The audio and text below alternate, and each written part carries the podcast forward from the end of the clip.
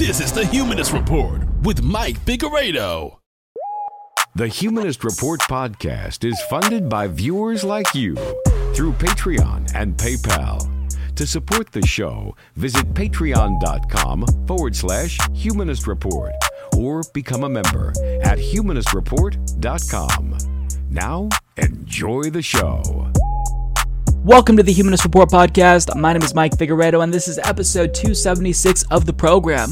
Today is Friday, February 5th, and before we get started, I want to thank all of the individuals who make the show possible, all of our Patreon, PayPal, and YouTube members, all of which either signed up for the very first time to support us this week or increased the monthly pledge that they were already giving us, and that includes Andrew, Crowded Crow, Dominique Richardson, Douglas Young, Greg Tides, Harold L. Nicole, Inez Williamson, Jenna Nix, Joe Cross, John Ellis, John Mertz, Judith Moser, Mark, Melissa Lynn, Michael Martin, Owen Johnson, Peter Pollard, Ray Ray, Scott Rizzo, Shannon J. Brooks, and Tyler Geisbrecht. So thank you so much to all of these kind individuals. If you'd also like to support the show and join the independent progressive media revolution, you can do so by going to humanistreport.com slash support patreon.com slash humanist report or by clicking join underneath any one of our youtube videos. We've got another fantastic episode for you this week. We will talk about covid deniers that shut down a vaccine site. Additionally marjorie taylor greene is a lot crazier than any of us imagined and the peasants took on the wall street hedge funds and won We'll talk about the reaction to Wall Street bets from elites. Also, Republicans proposed a counteroffer to the Democratic Party stimulus plan. We'll talk about that. Additionally, Dave Rubin has a theory about the far right, that they are actually the far left. Yeah, uh, the My Pillow CEO made a splash on Newsmax TV. We'll talk about that. Additionally, AOC shares more details about the traumatic day when the Capitol was stormed by far right extremists. That's what we've got on the agenda for today's episode. Hopefully, you will enjoy the program. Representative Alexandria Ocasio Cortez has recently talked about how during the January 6th insurrection at the Capitol, there was a moment where she actually thought she was legitimately going to die. Uh, she hasn't really talked much about that incident until now during an Instagram live stream where she uh, discloses some more details and she shares how it really was the situation where she felt like that was the end of her life. Um, so we're going to show some clips from her Instagram uh, live stream and then we're going to talk about the response because the response to her sharing this traumatic experience.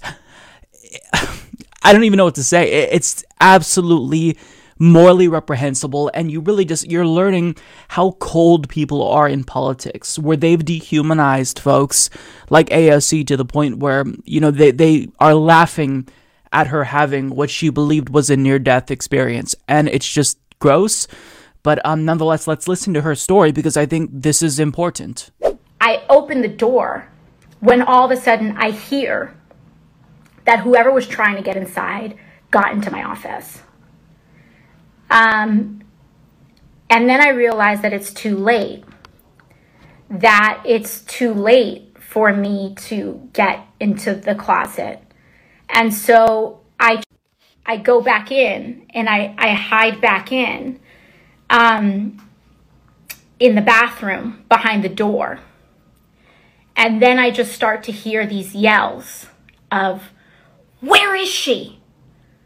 Where is she? And I just thought to myself, they got inside.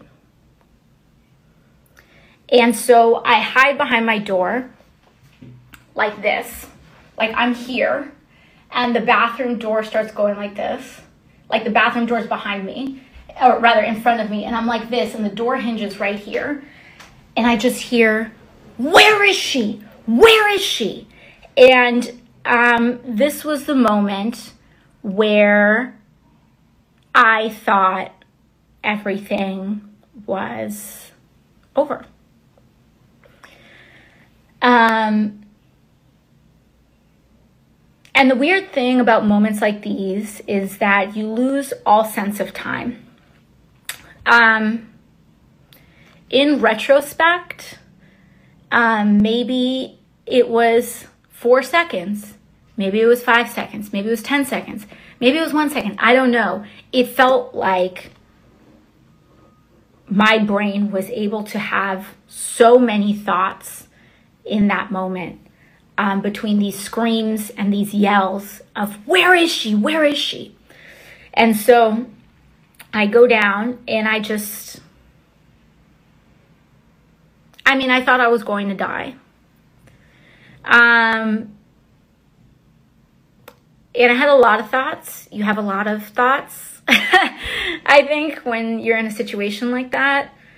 Um, and like also one of those thoughts that I had was, you know, I just happened to, you know, be a spiritual person and be raised in that context. And I really just felt like, you know, if this is the plan for me, um, then people will be able to take it from here. Um, I had a lot of thoughts, but that was the thought that I had about you all. Um, I felt that um, if this was the journey that my life was taking, that I felt that things were going to be okay. Um, um, and that, you know, I had fulfilled my purpose. That is horrifying. It sounds like a nightmare. Now, she later learned that the individual who was screaming, Where is she? was a Capitol police officer. And once he came in, they still kind of got weird vibes because if you're a Capitol police officer, shouldn't you announce that you are Capitol Police? And uh, after he was talking with her, he was still super aggressive, and he told her, he basically yelled at her, go to this area in the Capitol. Uh, he didn't tell her which room they should be in in this particular building, and when they got there, they ran there. They weren't escorted there. Her and one of her staffers ran there, and they were basically left wondering, where do we go? They heard the rioters outside, so they were questioning whether or not they were in more danger after listening to this individual. And even though in theory, like you'd think, okay, this is someone who's supposed to protect me. It's a Capitol police officer, right? Well, after seeing the way that they opened the gates for the insurrectionists, I'm not so sure that that individual was on her side. Like, if I were in that situation and Capitol Police basically let this happen, at least a substantial portion of them were, and they were taking selfies, I wouldn't necessarily feel safe. So the fact that they got a bad vibe from this individual after, you know, he was screaming at her, I, I don't blame them. I don't blame them at all. Now, she explains that this situation was particularly traumatic because she experienced past trauma before and she came out as a sexual assault survivor, which is something that is very, very difficult to do. Folks who tell us to move on, that it's not a big deal, that we should forget what's happened, or even telling us to apologize, um, these are the same tactics of abusers. And um, I'm a survivor of sexual assault. Um, and I haven't told many people that in my life. Um, but when we go through trauma, trauma compounds on each other. I give her credit. That is something that's really difficult to do because in this day and age, when we're supposed to be applauding sexual assault survivors and encouraging them to come out and share their stories. Like this is the Me Too era, right? You have so many people like laughing this off, downplaying it. Oh, she's just being melodramatic. Nobody wanted to kill her. Is that so? Because one of the individuals who was charged during the Capitol insurrection openly talked about wanting to assassinate AOC specifically. Is it really that shocking to think that white supremacists who are violent, who are storming the Capitol, wouldn't be targeting individuals like AOC, Ilhan Omar, Rashida Tlaib. I just, you know, the callousness is really what strikes me from this story. Like the response to her is what strikes me. And I don't want to give you this false impression that most people dismissed this and, and mocked her um, because most people were supportive. Most people, you know, are standing in solidarity with AOC as she shares this story. But usually, you know, the most negative uh, things that we see are what kind of stay with us. Now, one more clip that I want to play for you before I talk about the response from right wingers and some who claim to be on the left um, is from Representative Katie Porter. In an interview with Lawrence O'Donnell on MSNBC, she talked about how uh, when her and AOC connected, the response uh, that AOC had, like the look on her face, um, she was rattled. Well, at first she, you know, she saw me, um, she and we waved. I went into my office, and a couple seconds later, she knocked and she said, you know, could we could we come in? And I said, of course. Um, and she began to, uh, you know, her staffer was trying to describe what had happened. And Alex is is really usually like unfailingly polite um, and very personable. And she wasn't even really talking to me. She was opening up doors, and and I was like, "Can I help you? Like, what are you looking for?" And she said, "I'm looking for where I'm going to hide." And the thing that will always stay with me the two memories that really, you know, especially as a mom, I think were just really powerful for me was when she said, you know, I, I was saying, well, don't worry, I'm a mom, I'm calm, I've got everything here we need. We could live for like a month in this office. And she said, I just hope I get to be a mom. I hope I don't die today. And the, the second thing is she was wearing um, heels. And I remember her saying to me, I was wearing flats. And I remember her saying to me, I knew I shouldn't have worn heels. How am I going to run? And we went and we found her a pair of sneakers to wear from one of my staffers so that she could run if she needed to literally run for her life. I can't imagine what she was going through. That sounds absolutely horrible.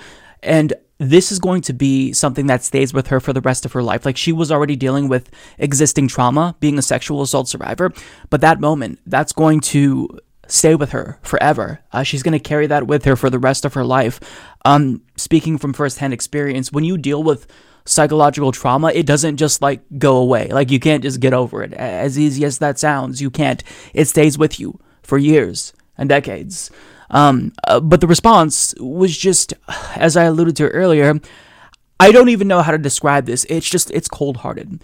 So, uh, right wing conspiracy theorist Steven Crowder tweeted out an image of Karl Marx with the shirt that says seize the means of reproduction, and he wrote, allegedly AOC's abuser was found. Um, I'm not necessarily sure what the joke is here. Apparently, this is supposed to be funny, uh, but this is just his way of belittling her experience there. Uh, Michael Tracey tweeted out, Good to know that any loopy delusion expounded by a politician must now be respected and, quote, believed under the aegis of trauma. Unreal. And it's not just right wingers. There were some individuals who claim to be left wingers, which I don't think that they're left wingers if they're downplaying this. Uh, that's that, you know, they're just laughing at this oh, well, you know, she's being melodramatic. Um, you know, what about the folks who are uh, dying because they don't have health care? Since she didn't agree to the strategy of force the vote, therefore that means she doesn't support Medicare for all in my twisted view of the world. And therefore, you know, I don't care if she thought she was going to die because what about the people who are dying now? Like the the mental gymnastics that people jump through in their minds to downplay this. It just shows you that like there's there's no rationale, there's no logic, there's no human empathy. It's just like in politics, we've come to a point where we always work backwards from whatever conclusion we've arrived at. And some folks have just chosen to make AOC the enemy.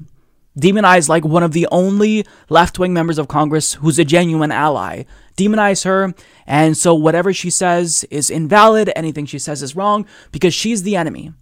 She's the enemy. This is the result of uh, conditioning by folks with very large platforms who just do nothing but rail against AOC. Attack, attack, attack. She's the enemy. She's stopping you from having Medicare for all. She's the problem. It's not corporate Democrats. It's not Republicans. It's her. It's just sickening. Like the state of the left right now, it it really worries me. Um, it, it's just it's like a snake eating its own tail, right?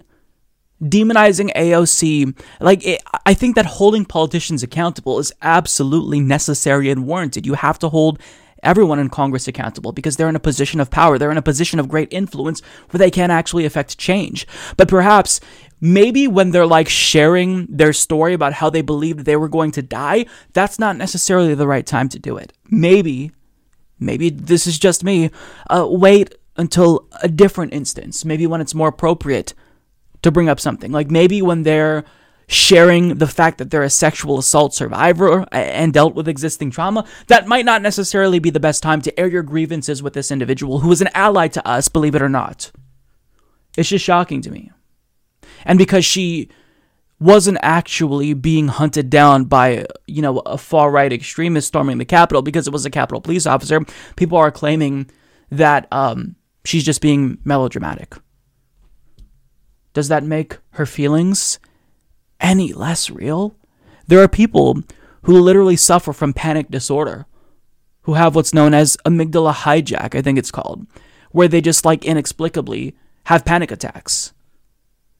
They uh, have this like influx of adrenaline, their heart starts racing, they start sweating, and they have that fight or flight response. It could be like just the most random time ever. You could be in the store grocery shopping, and all of a sudden, you get the instinct to get out, run, because you feel like you're going to die. There's no reason for it. But people get this.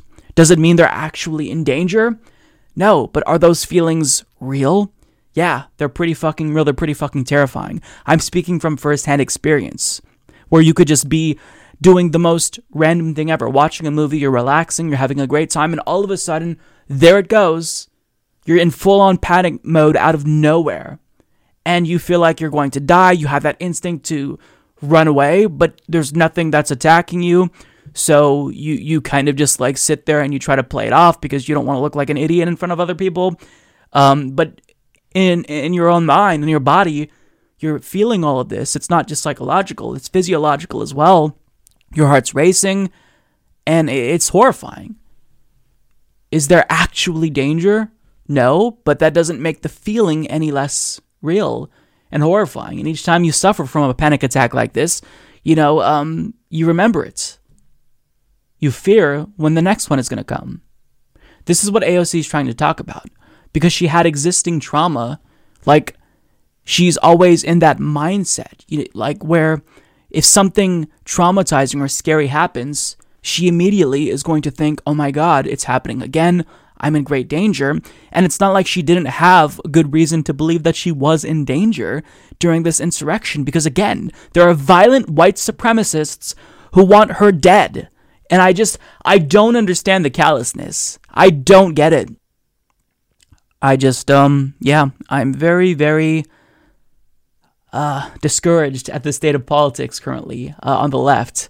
But thankfully, you know, we're kind of in this echo chamber where the dumbest folks usually are the loudest, but they're not the majority, and we still can move forward and progress um, with the help of allies like AOC. And so, if we expect her to, you know, represent us and have our backs, you know, maybe at a time like this, we should be having her back and uh, defending her because what she went through is awful. The Trump supporting CEO of My Pillow, Mike Lindell, appeared on Newsmax TV to talk about how he was banned from Twitter. I'm assuming he was planning to complain about how he's being censored and this is cancel culture. Uh, but the interview itself came to a screeching halt when he said something that prompted the anchors to stop the interview because they were worried that this guy was going to get them sued. So they basically had to read what appeared to be a legal statement from Newsmax TV and hilarity ensued. Uh, take a look. I don't want to say much more about this because I don't want to spoil it, but this was absolutely golden. So well, what happened? What what happened with your Twitter account and the uh, company page? Well, first mine was taken down because we have all the election fraud with these Dominion machines. We have 100% proof. And then I, when they took it down uh, about Mike, three weeks Mike, ago, I, and then I put it back up. My personal, I put a. It was a Mike. Uh, thank you very much, Mike. Mike, I, uh, you're talking about machines uh, that that we at Newsmax have not been able to verify any of uh, okay. those kinds of allegations. We just want to let people know that there's nothing substantive that we've seen. And let me read you something there. While there were some clear evidence of some cases of vote fraud and election irregularities, the election results in every state were certified and Newsmax accepts the results as legal and final. The courts have also supported that view. So right. we so, wanted so to talk to you about right. canceling culture, if you will. We don't want to relitigate the, the, the uh, allegations that you're making, Mike, because we, we, we understand where you are. So let me ask you this. Do you think that this should be temporary because it appears to be permanent? Could you make an argument that it is temporary? What? Could you make an argument that this could be a temporary banning rather than permanent? No, I want it to be a permanent because you know what? They did this because I'm revealing all the evidence on Friday of all the election fraud with these machines. So I'm sorry if you think it's not uh, Mike, real. I, I, can I ask our producers, can we uh, get out of here, please?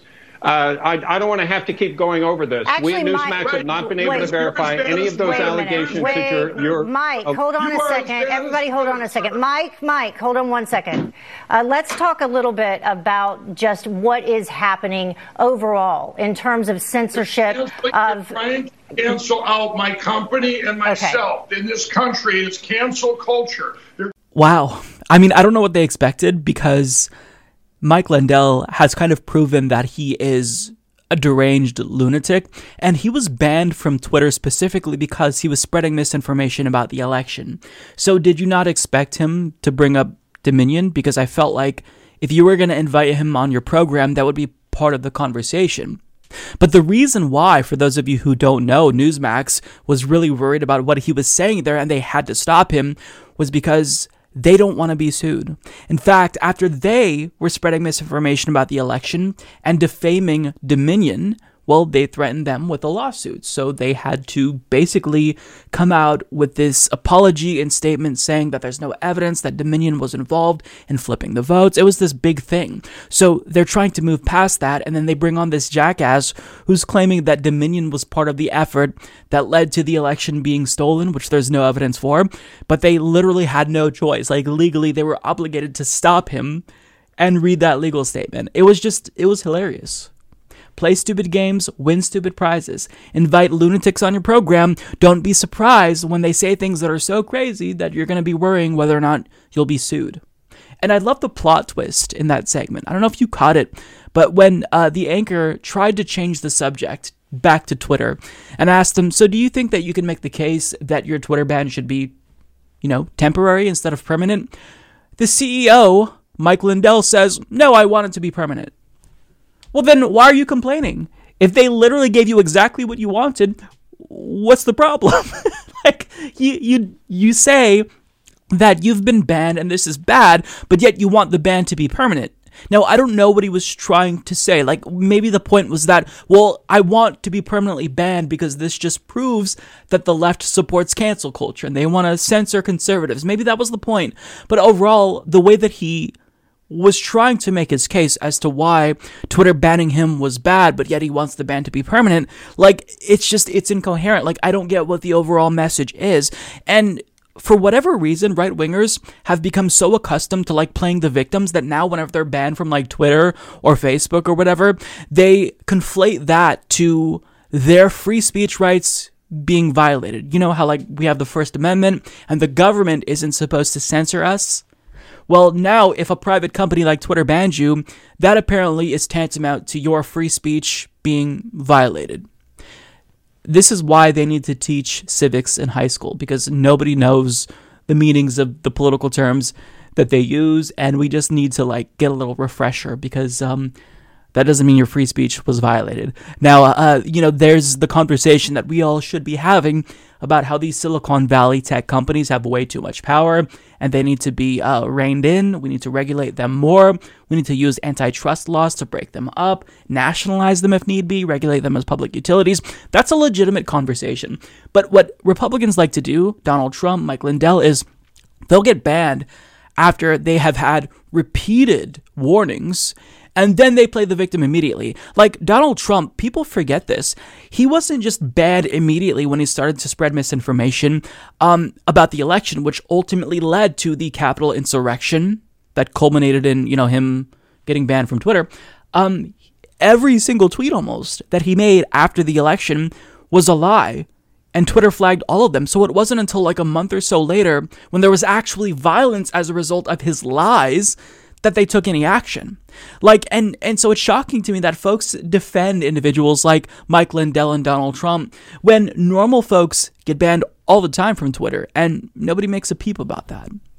But the minute it's like this right winger who literally incites violence, and Mike Lindell is part of that too, if you're lying about the election that led to people thinking that they needed to storm the Capitol to save democracy, you're part of that as well. But like that's that's when people like choose to die on this hill. No, I'm I am pro free speech, so we literally should allow people who incite riots to have access to a Twitter account. Like it's weird to me, but it's funny that like this dude was going on there, he was gonna play the victim, and Newsmax thought they had this easy segment where, you know, we'll just bring this idiot on. He'll talk about cancel culture and how the left wants to censor conservatives.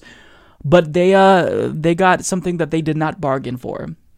They got him saying something that would almost get them sued and so now I really want to see more conservatives go on uh, Newsmax TV and mention Dominion, so that way they have that uh, little scrambling session where they try to like stop them, and um, it gets to a point where they just leave because they don't want to be involved. They don't want to be personally legally accountable. I love this. Every second of that was golden. It is almost impossible to keep up with all of the news regarding Marjorie Taylor Greene, a congresswoman from Georgia's 14th congressional district. Last week, we went over all of the most bizarre conspiracy theories that I thought she believed, but believe it or not, there's even more conspiracy theories that may be more bizarre than the ones we already knew about. For example, she once suggested that a space laser controlled by Jewish elites may have been responsible for the California wildfires. She also suggested that Ruth Bader Ginsburg died and was replaced with a body double so, of course, you know, Trump wouldn't be able to name her replacement. Now, I think that that conspiracy theory was disproven last year, but nonetheless, the fact that she believes these things leads me to think that there's no conspiracy theory that she wouldn't fall for. And you already see some leftists online trying to catfish her in a way by uh, sending her DMs through Twitter saying, listen, I've got some evidence that's going to lead to the arrest of Hillary Clinton. Like, she's very trollable because she will believe anything. She's a rube like anything that has a hint of conspiracy to it or um, anti-Semitism, it seems like she'll gobble it up. It's it's honestly sad, especially because like we're not talking about some random individual who's lost. This is a policymaker. You can't function as a competent policymaker if you don't have like a bare minimum level of intelligence and you're that far gone.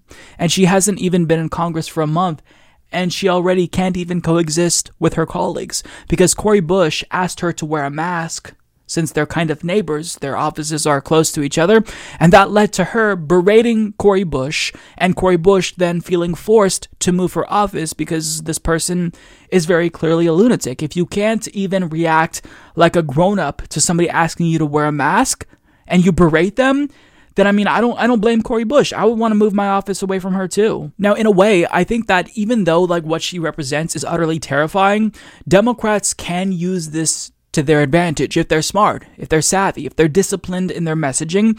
And what they need to do is make her the face of the Republican Party because, like it or not, she kind of is an accurate representation of a significant portion of the GOP's base.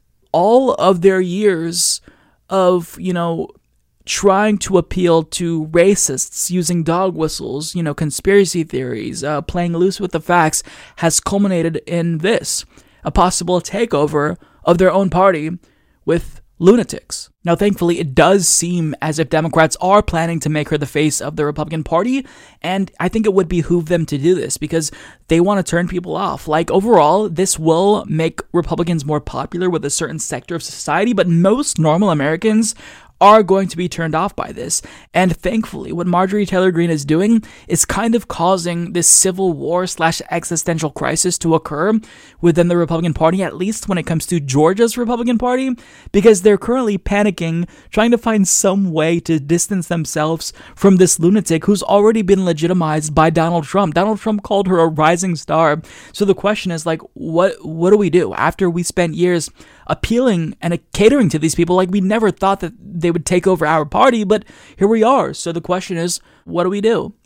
And uh, this story is laid out beautifully by Marc Caputo of Politico, who writes The Georgia GOP is tearing itself apart in a civil war. It lost two Senate seats in an ill fated January runoff election, and the once Republican suburbs in metro Atlanta, the most populous part of the state, have bolted toward the Democratic side. Now it's contending with another budding public relations catastrophe. Representative Marjorie Taylor Greene, the newly elected Congresswoman whose extremist beliefs and promotion of bizarre conspiracy theories series have rocketed her to national notoriety.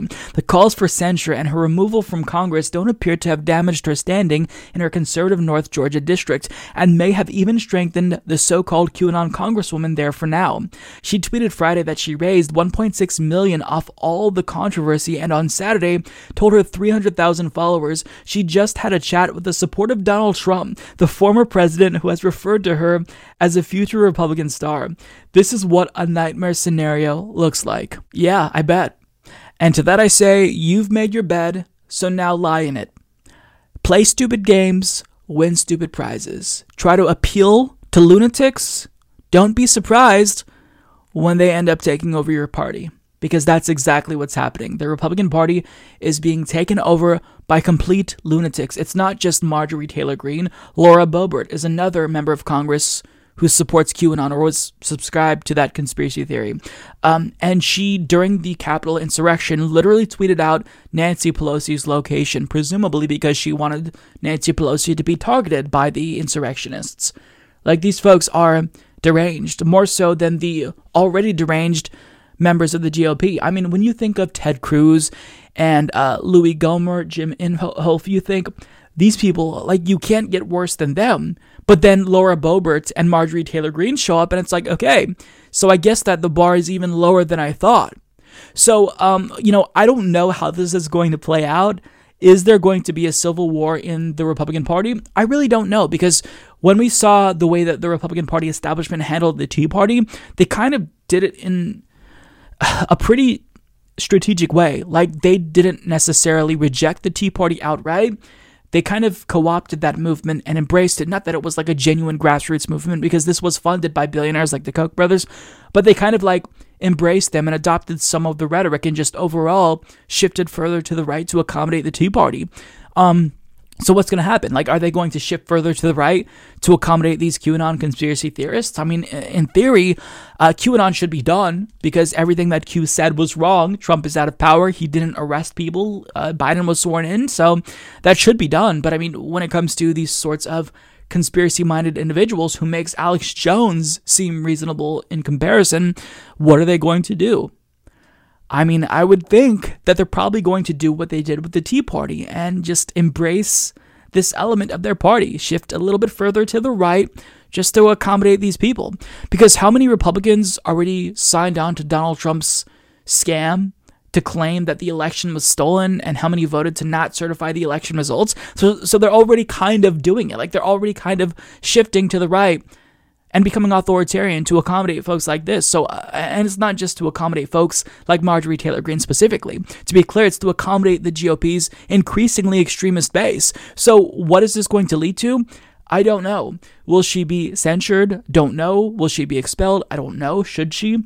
Uh, absolutely, because if you don't even accept democracy itself, if you refuse to certify the results of the election and you're anti democracy, you shouldn't serve in a democratic body, Will she, though? Don't think so. I don't think so. And if she's not, then Democrats would be foolish to not use this as an opportunity to paint her as the face of the Republican Party to try to turn off more people. Because, I, I mean, the Republican Party is already extremist, so I don't know what more examples you need.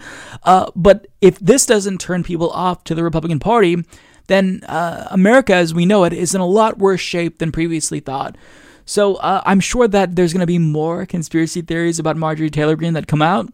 And I'm not gonna lie, I'm really enjoying this story. Uh, any news surrounding her, I'm gobbling that shit up because it's entertaining. Like, it's sad because it hurts democracy, but at the same time, it is kind of nice to see everything we predicted come to fruition, even if we were hoping to be wrong. Like when we said years ago that the Republicans are playing a dangerous game by pandering to these types of folks and it's going to come back to bite them, it is nice to see us be proven right even if that comes at a cost. But you know, we'll we'll see how they handle this. I, I just. I don't know. Uh, I, am too cynical. I, I, think that they're going to end up embracing folks like Marjorie Taylor Greene. They're just they're too far gone. The party is is. I don't know how you deal with this party. It's fucking insane. So I think that a general issue that we all anticipated with regard to the COVID 19 vaccine is getting people to want to take the vaccine. We can't actually end the pandemic if people are skeptical about the vaccine or are afraid to take it. So we have to get them to want to take it. We have to combat the spread of misinformation. That's something that I think we all knew was going to be part of this process. But one thing that I didn't necessarily anticipate was getting people who don't want to take the COVID 19 vaccine to not want to stop others from taking the COVID 19 vaccine because that's what happened. There was a small protest at the Dodgers Stadium in Los Angeles, and they blocked traffic and ended up shutting down the entire vaccine site temporarily. So, this is something that we also have to deal with. So, as Mary Papenfuss of HuffPost reports, anti vaxxer and far right protesters blocked the entrance of a mass vaccine site at Dodger Stadium in Los Angeles on Saturday, forcing officials to temporarily shut down the operation. Dozens of protesters holding aloft signs reading Save Your Soul and COVID equals scam halted traffic, stranding hundreds of people desperate to get the life saving injections. The Los Angeles Fire Department closed the site at mid afternoon, the Los Angeles Times reported. It was reopened about an hour later, reported NBC News. The protest was apparently organized on social media. The quote unquote scamdemic march organizers warned participants to refrain from wearing Trump slash MAGA attire as we want our statement to resonate with the sheeple the Times reported. This is completely wrong, said German Jacques, who drove some six hours to get to the site. I've been waiting for weeks to get an appointment, he told the Times. I am a dentist. I'm taking a big risk being around patients. I want to be safe for my patients and for my family. Yeah. Now, here is a quick video that gives you a little bit of a taste of the insanity that ensued, followed by a, a shot of the uh, traffic jam that this caused. And it was massive. Gee, you think maybe because Bill Gates' parents started Planned Parenthood and they like to kill babies and sell their body parts to the highest bidder? You ever think about that?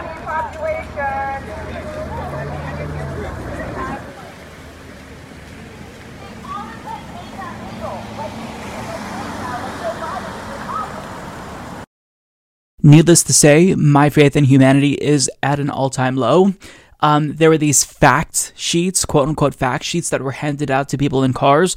And some of these so called protesters were harassing individuals in cars, calling them sheeples and whatnot. There's actually a clip of that as well. Hey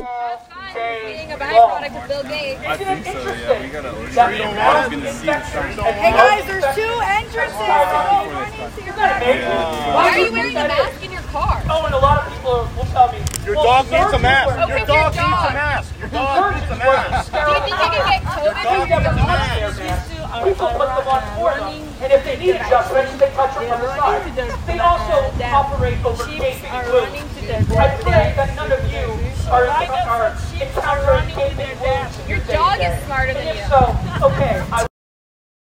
That is just insane um, this is really depressing, and I was starting to feel a little bit more optimistic, but this kind of got me back into that doomer mindset. Seeing this really, um, it kind of rattled me because look at the way that we're responding to something that theoretically shouldn't be that confusing. If we can't even address a pandemic in a competent way, and you see all of these conspiracy theories pop up, how the hell are we going to solve a much more pressing issue like climate change. I just, it, you know, seeing things like this, it makes me feel hopeless. And, you know, they were saying, have fun being a byproduct of Bill Gates. And there was another lady like walking around uh, filming the people in the car. And I think she was calling them sheep. Um, you had a lady on that had a shirt that said fake news and she was referring to CNN, but ironically, I'm sure that she gets her news from Facebook memes and OAN. The problem is that folks, they've arrived at like the correct conclusion in a way, but the way that they got there has led them astray. So, like, they have this vague idea about elites like Bill Gates, and they know that elites in general, billionaires in general, are bad, but they don't know why they're bad. They can't articulate an intelligent reason why we should fear people like Bill Gates. Like for me, from my perspective, Bill Gates is a billionaire. He exploited the labor of his employees to get rich, make billions of dollars. And the wealthy elites in this country, uh, in a capitalist system, wealth equals power, and they use the power that they have to perpetually rig the system in their favor so they continue to increase their wealth while the poor gets stuck with crumbs. So that's why we should not like the elites. But to these individuals, the reason why they don't like elites is because they think that people like Bill Gates are either satanic pedophiles or in the case of COVID 19, he's not actually trying to like fund the vaccine to stop the spread of the virus. He's trying to inject people with like the mark of the beast or RFID ch- uh, chips. I don't know what the conspiracy theory is in particular re- related to Bill Gates. And I will say that like we shouldn't have to rely on the generosity of billionaires to fund projects like this or help fund projects like this, whatever his role in this was and we should just be taxing him and funding these initiatives through the government. Like big pharma should be nationalized. Like I'm aware that there are criticisms with, you know, elites, but the conclusions that they arrive at, like how they get from point A to point B, point B being that elites are bad, is where all the problems arrive.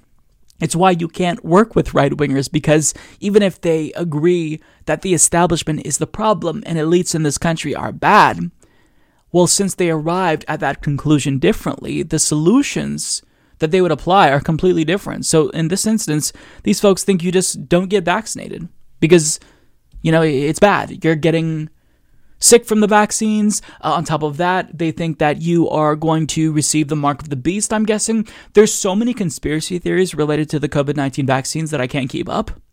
But this is dangerous. This is dangerous. People are dying in America. We're almost at 450,000 deaths. And you have people like this blocking traffic and literally getting an entire vaccine site shut down. This is the largest vaccine site in Los Angeles. And just a small group of people shut it down. Imagine if the rest of the conspiratorial people who are Trump supporters knew how easy it was to do something like this. This is horrifying.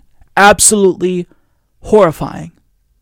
Now, I want to show uh, you some additional pictures here. You have one guy holding a sign that says end the lockdown. Uh, you have this guy. He has a sign with really small text that you can't even read, but you can kind of see exactly what you know, it's alluding to that vaccines are bad. They have a bunch of chemicals in it. He can't necessarily explain why vaccines are bad, but they're bad because chemicals sound scary. So, you know, I, I don't know what it is. Uh, ignorance breeds fear.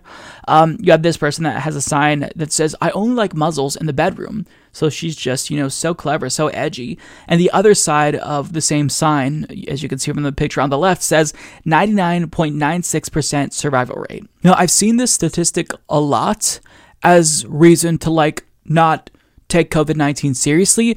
Uh, first of all, that's wrong. That is not the survival rate. It's about 1%, but it really varies depending on your age, your medical conditions, if you have any comorbidities. Um, and, and furthermore, like when you just look at that number, 1%, it seems small in a vacuum. But we as human beings, we don't exist in a vacuum, so you need some perspective here. Back in May of 2020, the attending physician for Congress predicted about 70 to 150 million Americans would contract COVID 19. Now, currently, we're not there yet. We're at around 26 million cases with 440,000 deaths, but if that early estimate actually did bear out, here's what a 1% mortality rate would actually look like. Quote, a 1% mortality rate at that scale of infection is between 700,000 and 1.5 million dead, roughly the population of Washington, D.C. on the low end, or the entire population of Hawaii on the high end. So, yeah, 1% might sound small in theory, but if you just look at the raw numbers, that's a lot of human lives that are lost if, like, the worst case scenario bore out. If Hawaii just suddenly disappeared like that, wouldn't we be concerned? Or would we think, well, it's only like 1% of the US population or the human population, so, you know, there's a lot more humans. Statistically, you're not likely to uh, disappear, so we shouldn't care. No, of course not, because we're human beings. We have empathy for other human beings. I just, I, I don't get this thinking. Well, you know, if I'm young and healthy, it's probably not going to impact me as badly. So, you know, if old people die, mm, fuck it. I just, I don't understand this thinking. I don't get it. how selfish and disgusting this is. And it's not like, oh, well, we shouldn't care because there's a high survival rate of COVID 19 most people do survive COVID 19, but the issue is that there are long term health effects that linger for who knows how long. How long do people with COVID 19 lose their sense of taste or smell? Is it permanent? We don't know. And also, this photograph provided by Texas Tech University shows that the people who had COVID 19, their lungs, even compared to smokers, looks absolutely terrible. Like, you don't have to be an expert or be able to read x rays to know why it looks so different, why it's much worse than normal lungs lungs or even smokers' lungs. Like, this is serious. And like, even when it comes to the common cold, we all get colds. We know that we're going to survive this. But still, if someone had a cold, would you just let them cough in your face because you know that there's going to be a high percentage that you survive that? Of course not, because it still sucks to get sick. So this line of thinking is fucking stupid. And not wanting to get the vaccine yourself, that's one thing. But to literally actively stop people from getting the vaccine under the guise of you are protecting them. You're trying to save their soul, which tells me this is some like nutty evangelical thing. It's just the species cannot survive with this level of stupidity. And then you have figures who spread misinformation with large platforms about vaccines, and that also compounds makes the issue much worse. It's just, it's really, really frustrating. So, uh, the vaccine is needed to save lives. You're not helping, you're hurting people if you're against this. You're hurting people by doing this. And if they genuinely believe that, like, they care about these folks, then wouldn't calling them fucking sheeple not persuade them to your side? Like, that sounds fucking stupid. How many of these people who are using the term sheeple watch OAN, follow Trump religiously, subscribe to a religion, and they're calling other sheeple? Like, these people are the dumbest in society. Like, they are the absolute dumbest of the dumb. And it's individuals like them who hold the entire human race back. So these folks should be absolutely ashamed of themselves, but they have no shame. They genuinely believe that what they're doing is noble and they think that they're saving lives, when in actuality, they're not. They're hurting all of us. Dave Rubin, otherwise known as Rave Dubin, has a really interesting new theory about the far right. Um, his theory is that they're actually the left. I don't have the full clip, so I don't know like what the full context is, like why this was included in the broader conversation that he was having with his audience. Nonetheless, what he says here is um we'll call it fascinating. Now, is there some far right which really is far left because it's collectivist. Is there some white nationalist problem on the right? Well, yes, it's a tiny little thing that has no institutional power. I don't think Trump is part of it. I don't think Tucker Carlson is part of it. And because it's collectivist, it's actually left, not right. But that that's a whole separate issue. If you were if you were really far right, that would mean that you're just the ultimate individualist, meaning you don't want government. So you know that's like you want to live in Mad Max or something, which I think is kind of fun to talk about, but I don't think is that real. Okay. Um, that short clip that we just watched, dare I say, contained too many high level ideas because I don't know how to respond to that. Like my brain is, brain is in recovery, recovery mode from, from taking in too many high level important ideas. ideas. I don't I don't know what to say. I took the time to transcribe everything that he said there because I really wanted to dissect this and I still don't know how to make heads or tails of this. He says, "Now, is there some far right which really is far left?" So his assertion is that there's not actually any white nationalists in the Republican Party because, in actuality, the far right really is the far left. And the evidence for that is well, the far right, white nationalists specifically, they're collectivist. And since collectivists are leftists, that means that white nationalists are actually leftists. So that conveniently solves the white nationalist problem that the Republican Party currently has, and it is now all of a sudden a problem that the Democratic Party has to deal with, I'm assuming. This is a very, very, um, it's an interesting take. The difference is that would I describe white nationalists as collectivists? Because I kind of feel like he doesn't know what that means. I think that white nationalists, more specifically, are tribalists. Sure, they do prioritize the group over the individual as collectivists do. But the difference is that collectivists, generally speaking, from the standpoint of economic politics, they are looking at this from the perspective of in a civilized society, isn't it better that we pull resources so everyone benefits? Rather than letting some individuals go hungry, go homeless. Like it's that battle between wit versus yo yo. Wit is W I T T, we're in this together, versus you're on your own. It's a very simplistic economic philosophy.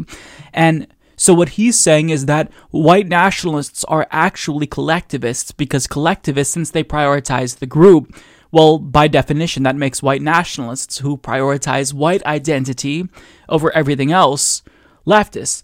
It's some really interesting logic. You have to make a lot of leaps from point A to point B. Um, ultimately, what this proves is nothing. The point he's making doesn't really make any sense. I think I've been a little bit too generous and charitable in trying to make sense of what he was saying. If white nationalists, like to the extent that they actually support collectivism, it's to the exclusion of everyone who is not white. So if they theoretically support a welfare state, which we don't know that all white nationalists do, maybe some do, it is to the exclusion of everyone else, not necessarily collectivist. That's more tribalistic. But he also said something in here that's really interesting. So he says that white nationalists are they a problem on the right? Well, yes. It's a tiny little thing that has no institutional power. He then goes on to name two very popular white nationalists with lots of institutional power. He says, I don't think Trump is part of it. I don't think Tucker Carlson is part of it. Now, I don't know why he name dropped these two individuals, but Donald Trump was the president of the United States. He was a white nationalist, a white supremacist. Like he retweeted one of his own followers saying, white power. Look at the policies that he instituted over the course of four years. Someone who was a demagogue, who specifically was demeaning and demonized other races, calling Mexicans rapists and whatnot, that person is a white supremacist, and he was the president. If that's not institutional power, I don't know what is. Now, when it comes to Tucker Carlson, someone who claims that immigrants make America dirtier, um, that is pretty clearly uh, white supremacist. I don't think that individuals who aren't white supremacists would think that immigrants make America dirtier. He also very uh, clearly targets members of Congress such as Ilhan Omar, claims that she hates our country. Our country, excluding hers, that's the implication.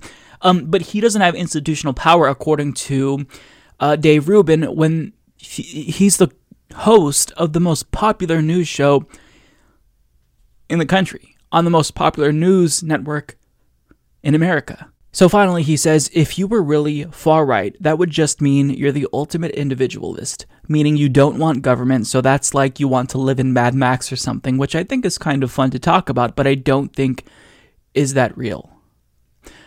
So his view of political ideology is really, really oversimplified, and I don't think he has a grasp of the political terminology that he's using. I just don't understand why he has a show. Like, he has to be the dumbest person in all of political commentary. And this is across the left, the right. I'm including the most extreme figures. Uh, he's the dumbest out of everyone. You could tell, like, he's just genuinely disinterested in politics. Like he would be more suited to do commentary on gossip related to celebrities or something like that. And he kind of did do that uh, a long time ago. Like when he had his own show on the Young Turks, he would interview celebrities like Lance Bass and whatnot, and they'd talk about gossip. And sometimes they'd get a little bit political, but you know, nothing, nothing too in depth he doesn't want to be doing this, you could tell, but I mean, he made this bed, uh, and this is the grift that he pursued, so you know, you can't really back out. It's it's lucrative, so he's pursuing it, but you can tell like he just he doesn't care. Like he doesn't read political philosophy. He doesn't read any of the right wing figures that supposedly influence him. He just he doesn't even know the talking points that right wingers use, generally speaking. Like if I listen to Tim Pool's podcast, he's going to say certain things that a lot of right wingers say. If you consume right wing media, they're all kind of going to think the same way and as a result say the same things. They kind of parrot each other and whatnot. Um, Dave Rubin doesn't sound anything like them. Like he's not part of that right wing echo chamber as his colleagues are. Like for me, like if you watch uh, David Doel, Kyle Kulinski, Benjamin Dixon, you know, all of us, we kind of have the same themes in our shows, right? We say kind of the same thing. Um, and the same is true on the right. Because if you think a certain way, if you subscribe to a certain political ideology, like you're going to have a lot of overlap. But Dave Rubin's show is so like unique. The only area where there's overlap with other right wingers is when he talks about like cancel culture and stuff, because that's easy. You don't necessarily have to do research. You just bring on like some right winger who was banned on Twitter and you say, this is evidence that we don't have free speech anymore. So unless it's like the laziest thing imaginable, I mean, his show is almost apolitical. It's it's just so stupid. So I don't know what to say. Uh, this is uh this is uh Dave Rubin, very serious political commentator, who says that white nationalists, the far right, they're actually the left. Okay, Rave. Well, as you all know by now, last week a single subreddit, Wall Street Bets, beat short sellers at their own game and gave these hedge funds a taste of their own medicine. And it was just beautiful to see. And all of this culminated in the company that bet against GameStop, Melvin Capital, taking a hit of more than 50%.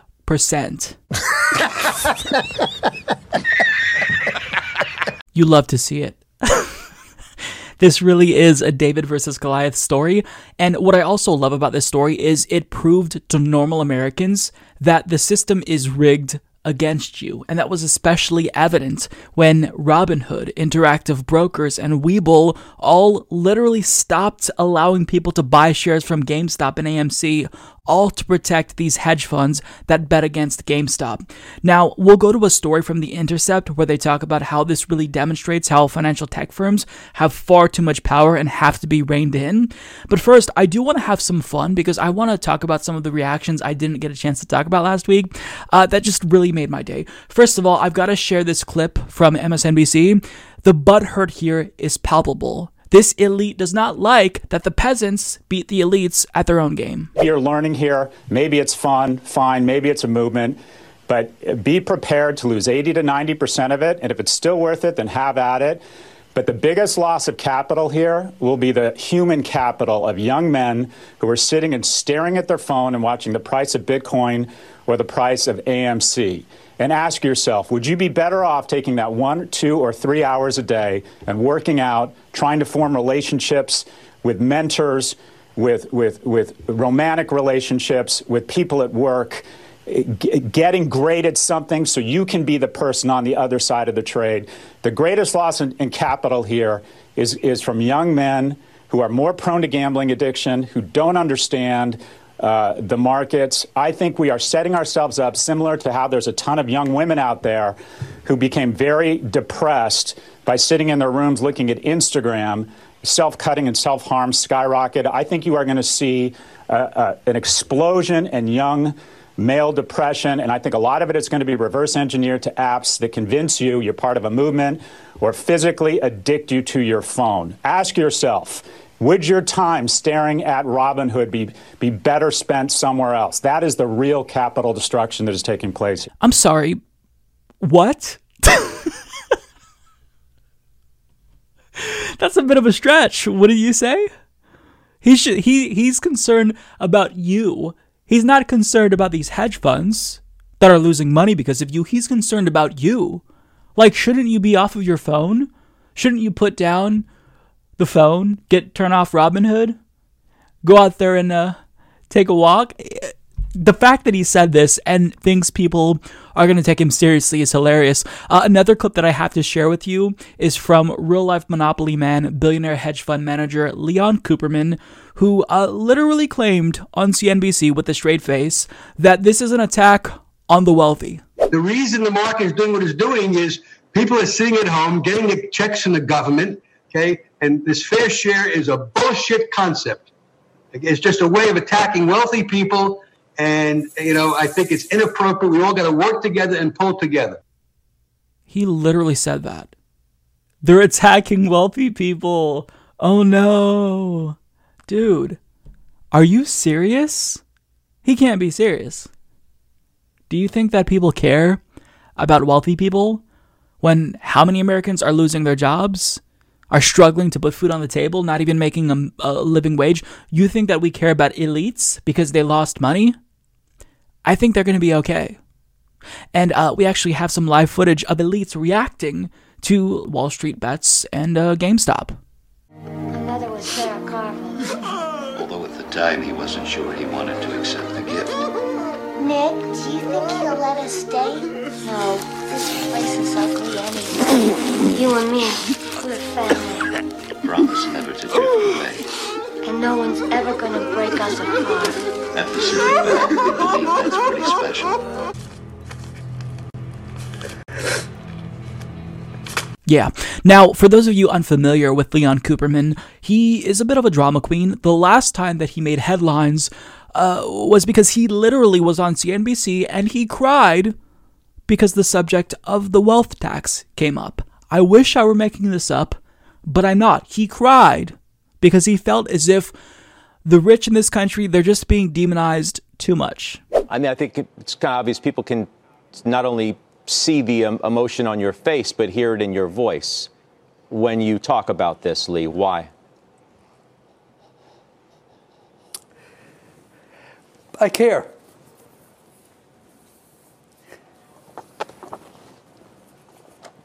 That's it.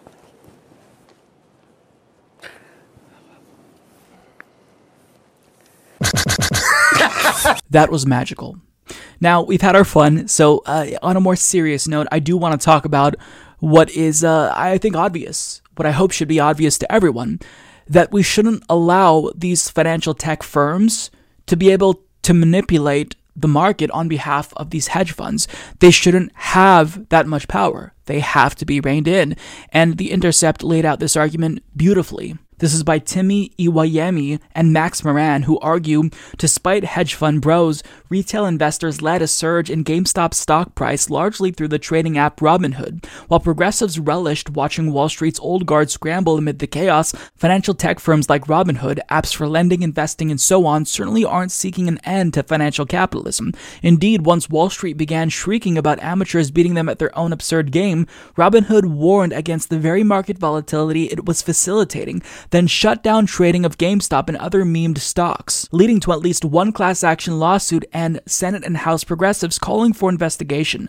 Ultimately, it looks like the hedge fund Robinhood users targeted, Melvin Capital Management, will just be partly bought by a different, larger hedge fund, Citadel Capital Management, a separate company called Citadel Securities, which has the same owner as Citadel Capital Management. Ken Griffin, the richest man in Illinois, facilitates some of Robinhood's transactions.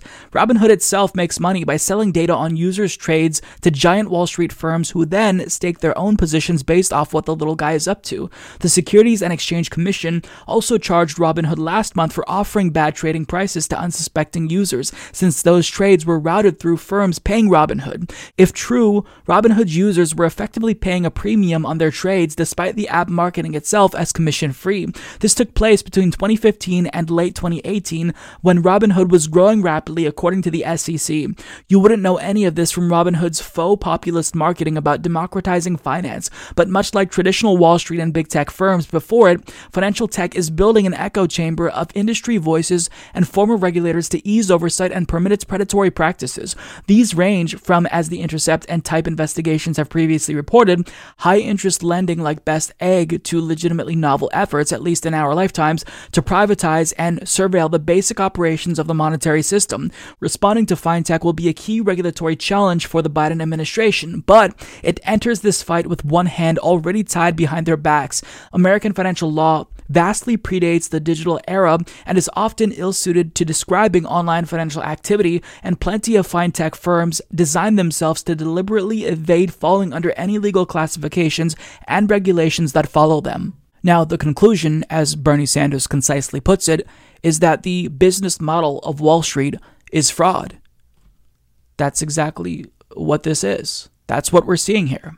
Um, now, of course, we have to rein these companies in, but the article goes into great detail, and I'll link to it down below, about how Biden's administration has a lot of conflicts of interest and why it's not going to be likely that the folks who are benefiting from these companies are going to want to rein them in. And when it comes to the Treasury Secretary, Janet Yellen actually took $800,000, more than $800,000 in speaking fees from Citadel. And that's according to Slate. So the question is why would these individuals who are overseeing these financial tech firms want to regulate them and rein them in when they're not incentivized to do that? They're incentivized to let them kind of do what they want to do and regulate themselves. Look, it's why nothing really seems to change in this country because of money and politics. And I'm not just talking about the traditional legalized bribes of campaign contributions, where these private companies, they'll give money to politicians and then those politicians will in turn represent them, pass policies that they want. Like it goes deeper than that. The corruption is rampant, where folks who are likely to get jobs based on, you know, their previous positions, they will be buttered up by these companies. I mean, Hillary Clinton, before she ran for president, got tons of money in speaking fees. As soon as Obama got out, he got money from speaking fees as a way uh, to, I guess, kind of like pay him back for not regulating them as hard as he should have. So, you know, it's a revolving door. It's corruption, it's legalized bribery. I mean, this really is the intersection of everything that is wrong with our system and why we never see changes. Why, when it comes to policy outcomes, average citizens have a statistically insignificant impact on what actually gets passed, whereas special interests, they actually do dictate what policies pass out of Congress. Like it's it's a rigged system. Like it's rigged against you, it's rigged against us from a policy perspective, and really what this does is it lifts that veil. Normal Americans can finally see because of this story that the system isn't working for you. And that's the beauty of this story. This is basically Occupy 2.0 uh, because the little guy won. And they didn't just win, they got the entire system to expose itself. And that is a beautiful thing. And the uh, meltdown that ensued afterwards, that will continue to uh, ensue, is something that I am absolutely going to uh, enjoy. Because it's about time that these assholes and these elites got a taste of their own medicine. Like, it's fine for them to have the system rigged in their favor.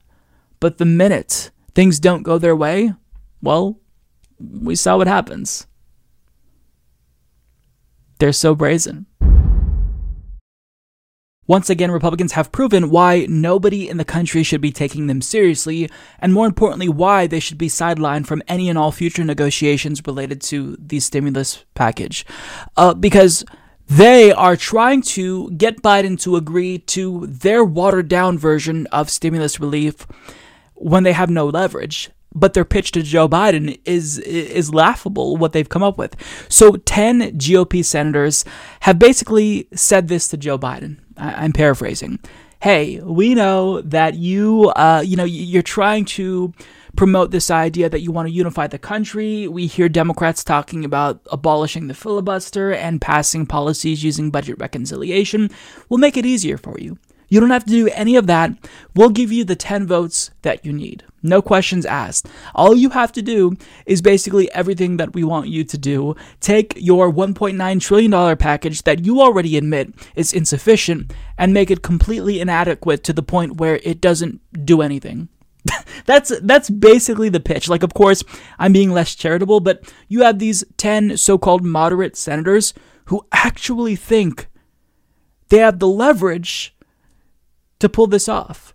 Now, I know that Democrats usually get rolled by Republicans in Congress, but this is so laughable, so painfully idiotic that I can't see how anyone goes for it. So they're saying they're going to give Joe Biden the 10 votes that he wants if he agrees to these conditions. This is according to Jeff Stein of the Washington Post. So when it comes to his plan, if he cuts three months of unemployment insurance, knocking it down by $100 a week, uh, cuts $350 billion in aid for states and cities, cuts the monthly child benefit, removes the $15 an hour minimum wage increase, reduces checks from $1,400 to $1,000, cuts parts of school funding, uh, then they'll be more inclined to go along with it. Additionally, uh, they want to further means test the already means tested survival checks. So that way, instead of making the threshold, you know, means tested above $75,000 per year in income, they want a means tested above $40,000. Like that's that's insane.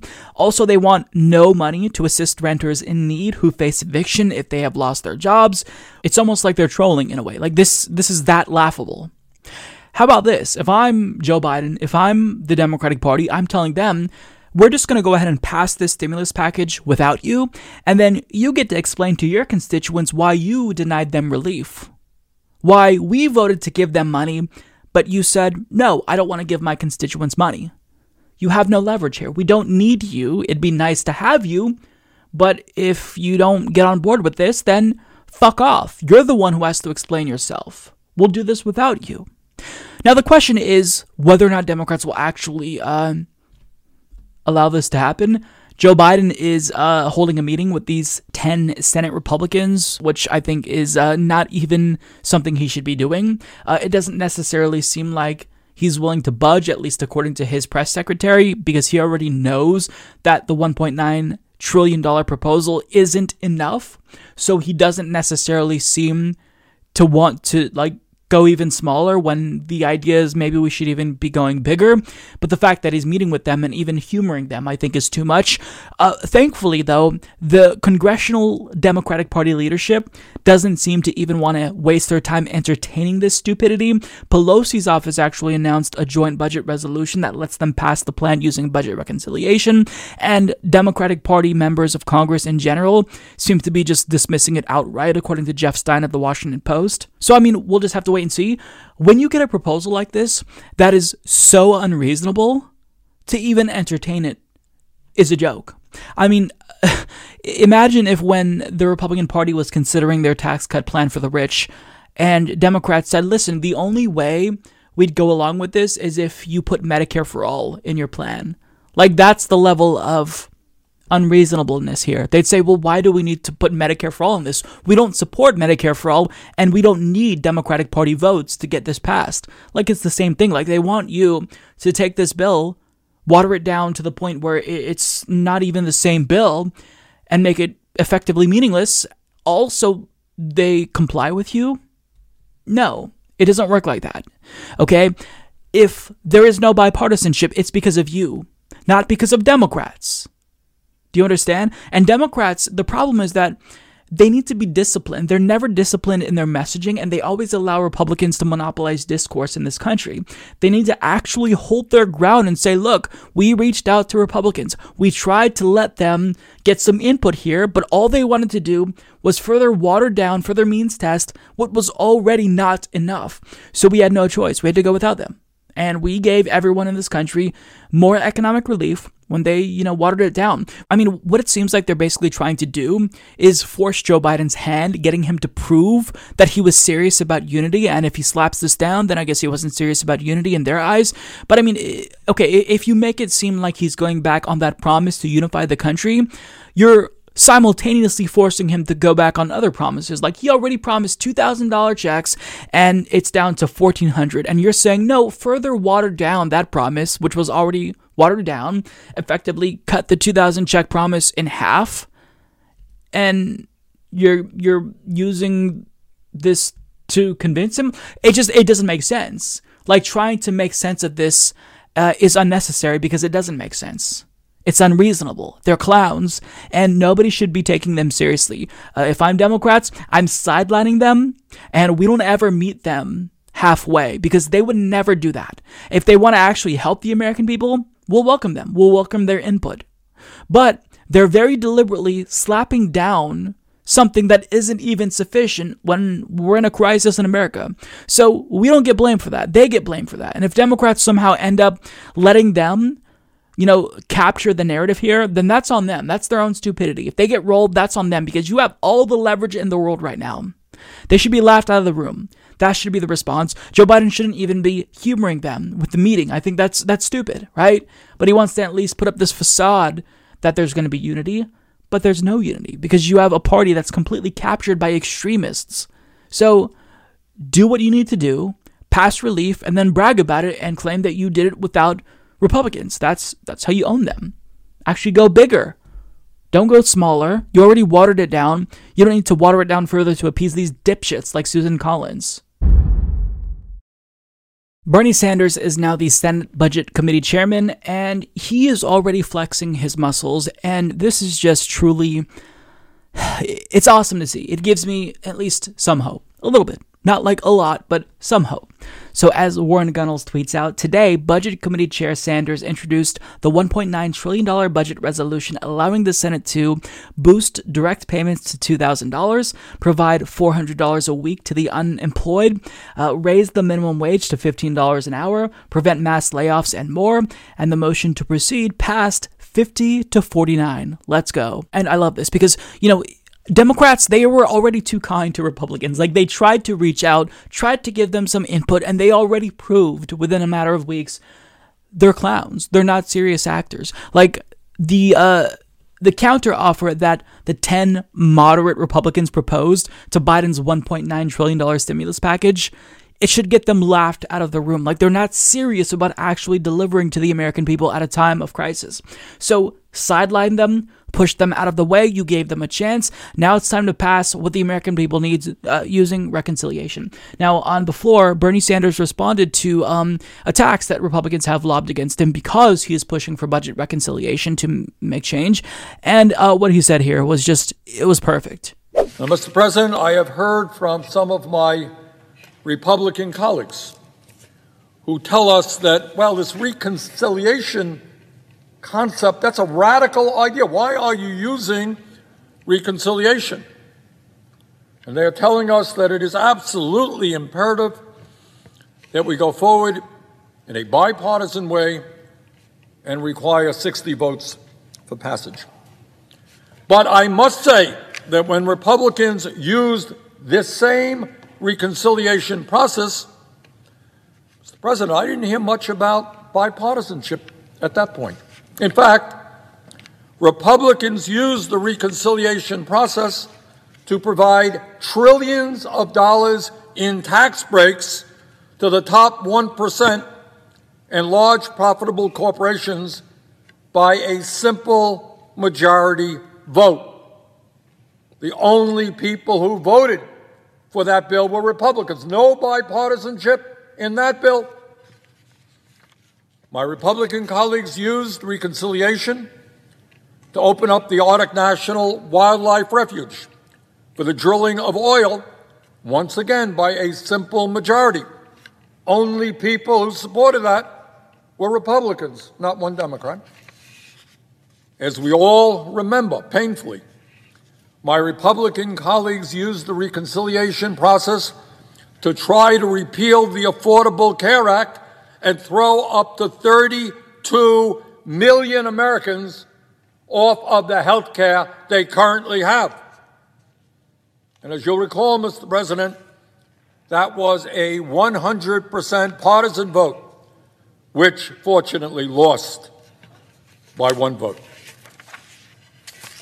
Further, weeks, weeks before a presidential election, last election, my Republican colleagues pushed through their nominee for the Supreme Court with 50 votes. A few weeks before the election, not one Democrat supported that nominee. Totally partisan vote. Well, as the incoming chair of the Senate Budget Committee, this is what I believe. If Republicans can use reconciliation to help the wealthy and the powerful and pass legislation strongly opposed by the American people, we can and must use reconciliation to help Americans recover from the worst economic and public health crisis in the modern history of our country. This is why I love Bernie Sanders. This is why I love Bernie Sanders because he's calling out the GOP's hypocrisy, a blatant double standard. Why is it acceptable to use budget reconciliation if we're delivering tax cuts to the rich, or if we are confirming a Supreme Court nominee that corporate America really, really wants on that court. But the minute we try to actually push through things that help the American people, especially at a time of crisis, well, all of a sudden, we're questioning where's the bipartisanship? Why can't we work together? Why can't we hold hands and sing kumbaya after we've been obstructing everything that Democrats have tried to do for the last, I don't know, uh, 10, 15 years? I mean, Republicans are, they're not serious. They're a party that has been hijacked by not only extremists, but private interests, corporate America. And it's not like the Democratic Party isn't also, you know, um, controlled by big business, but the Republican Party, they're not even trying to pretend to represent people. They won't even do the bare minimum. And like, if you want people to spend money, have purchasing purchasing power to buy the things that capitalists produce, then you can't like bleed them dry. You can't only give them crumbs and expect the wheels of capitalism to keep on turning. That's just not the way that it works. So, Democrats, at least being capitalists that they are, acknowledge that if we don't have money to buy all of the goods and things that capitalists make, or their workers make to be more specific, then the system isn't going to work. But Republicans have become ideologues. They are only about delivering to corporate America. And if they can't actually deliver anything to corporate America, if it's just about helping out normal Americans, then they're, they're not in favor of it unless there's something for their corporate donors. It's why they agreed to the CARES Act only because there was a bailout for large multinational corporations. So it's just, they're so transparent. And Bernie Sanders is basically stating the obvious, but it doesn't get said enough in DC. So I love what he said there. And I'm looking forward to seeing the way that he um, governs as the uh, chair of the Senate Budget Committee. Love it. When Donald Trump withdrew from the JCPOA, otherwise known as the Iran nuclear agreement, you know, and started saber rattling against Iran and almost bombed them according to multiple reports, I thought there's no way that the next administration, if it is democratic, is going to be able to get us back into this peace agreement with Iran, because that's effectively what the JCPOA was. It was a peace agreement. Iran agrees to not enrich uranium to a certain extent, and as a result, there's no justification for an invasion or regime change when we get, you know, a bloodthirsty administration that wants to actually do regime change. And, you know, we came close during the Trump years with John Bolton in his ear. But I was pleasantly surprised to learn that Iran was actually willing to come to the table, and the president of Iran actually had called on the incoming Biden administration to re enter the agreement. So I thought, wow, maybe this is possible. Maybe this can work. Except fast forward to today, and Biden's administration is dragging its feet when it comes to renegotiation uh, of, of this agreement. And I don't know if Joe Biden is going back on his campaign promise to re enter the Iran nuclear agreement, or if there's a saboteur in the ranks of the Biden administration who is trying to make peace less possible. I'm talking about Antony Blinken. And let me just say before we get into the specifics here that if the Biden administration fucks this up, then the next Republican administration is definitely not going to re enter this peace agreement.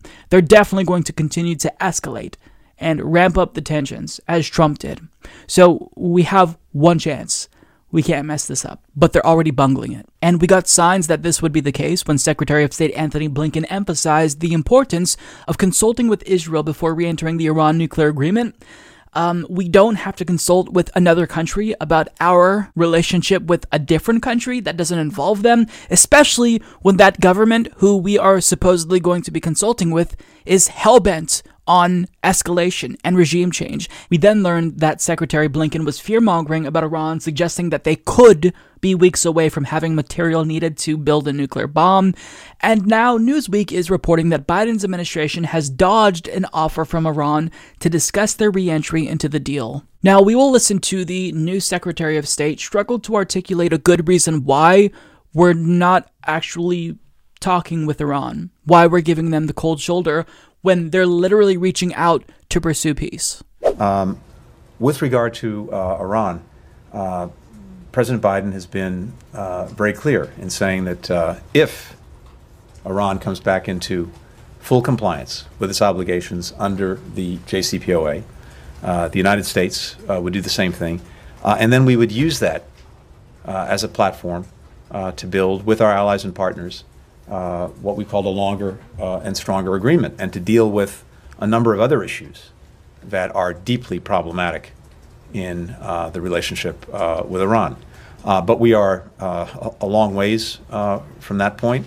Iran is um, out of compliance on a number of fronts, and it would take some time, should it make the decision to do so, for it to come back into compliance, and time for us then to assess uh, whether it was meeting its obligations. So we're not uh, uh, we're not there yet, uh, to say the least. Um, and then with regard to uh, how we would engage this issue if Iran decides to come back into compliance, I can tell you that we will um, we will build a, a strong team of experts, and we will bring to bear different perspectives on the issue. we this this is something I would say this across the board, by the way. Um, one of the things that I feel very strongly about is that in any of the issues we're engaged on, in any of the issues that we're tackling, uh, and that our foreign policy has to confront, uh, that uh, we are constantly questioning our own assumptions and premises, uh, that we, uh, we do not engage in, in groupthink, that there is uh, as much um, self criticism and self reflection as we get from appropriately uh, the outside, whether it's from from you or whether it's from people who disagree with the policies we're pursuing. So I think you can expect uh, to see that as we move forward, both with regard potentially to Iran uh, and, for that matter, to just about any other issue we, we tackle. Thank you. So, to put it more simply, he's saying that we're not going to talk with Iran without preconditions. We will renegotiate the terms of the JCPOA if and only if they are within compliance of said agreement that we pulled out from. What? We're the ones who withdrew unilaterally from that agreement. We're the ones who broke the deal. We're the ones who weren't compliant with the deal. So isn't that a little bit unreasonable? Like imagine if Iran said, "You know what? We're not talking after you violated the terms of this agreement unless you get rid of all the sanctions. We're not going to talk with you unless there are preconditions." Imagine if they said that we would be outraged by it. The US government, more specifically, would be outraged. And they think, you know, they would think, how dare you put these conditions on this negotiations? Like, we're the United States. How dare you do that? But Iran is being pretty reasonable here. They're saying, hey, here's an olive branch. Do you want to get back into this agreement, which is mutually beneficial, or do you not? And Biden's administration, at least for now, is saying, mm, you need to do this for me first. do you want peace or not? Because if you fuck this up, if you don't renegotiate this deal, re enter the JCPOA, guess what happens? A bloodthirsty neocon is going to get power and actually do what Trump was too afraid to do bomb Iran, start a war with Iran.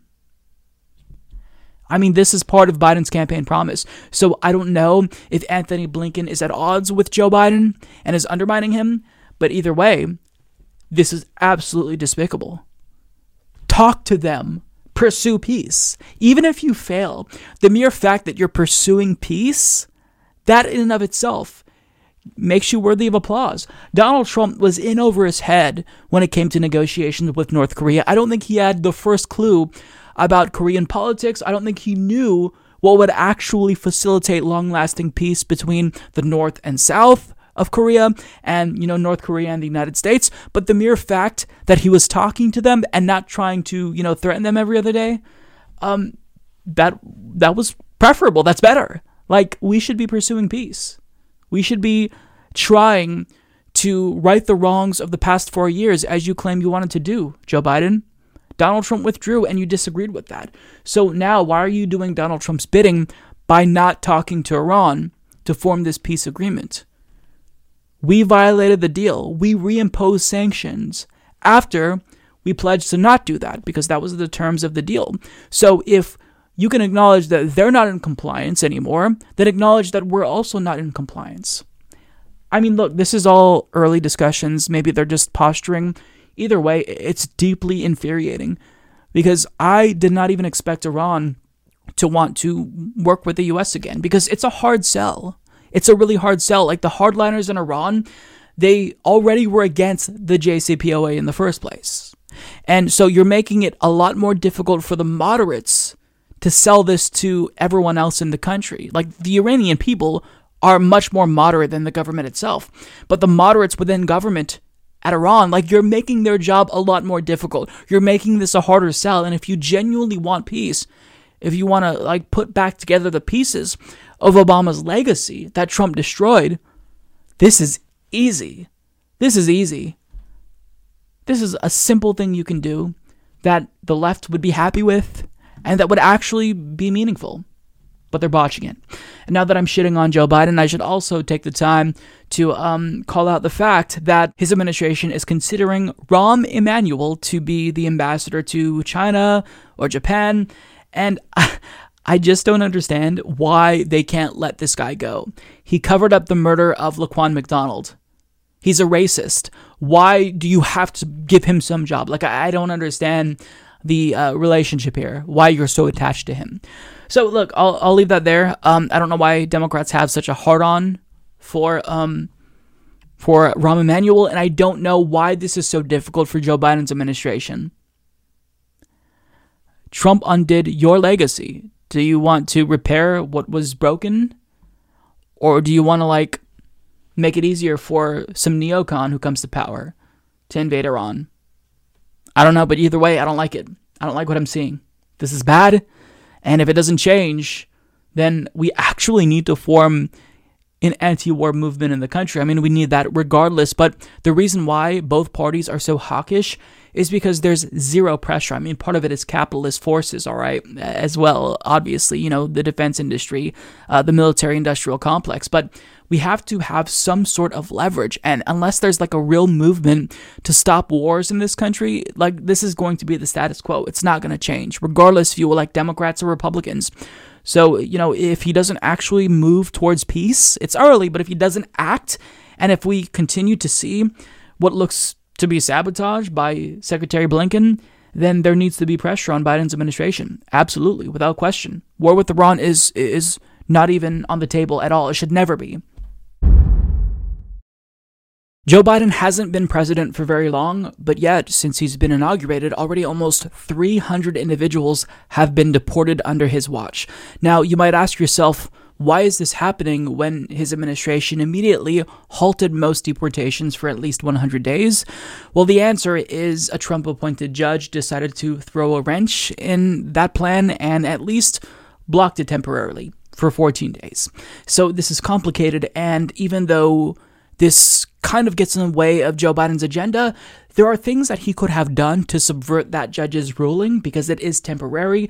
And these 300 deportations that have taken place, they were unnecessary. He could have stopped them. So I don't know if this is necessarily due to him being negligent or incompetent, but either way, it's something that he needs to stop if he truly does want to right the wrongs of the Obama era in terms of the way that they treated immigrants. So, immediately after Joe Biden was sworn in, the Department of Homeland Security announced that it would halt most deportations of non citizens, and also they paused Donald Trump's cruel remain in Mexico policy, which basically forced asylum seekers to stay in Mexico while they waited to get a hearing in America.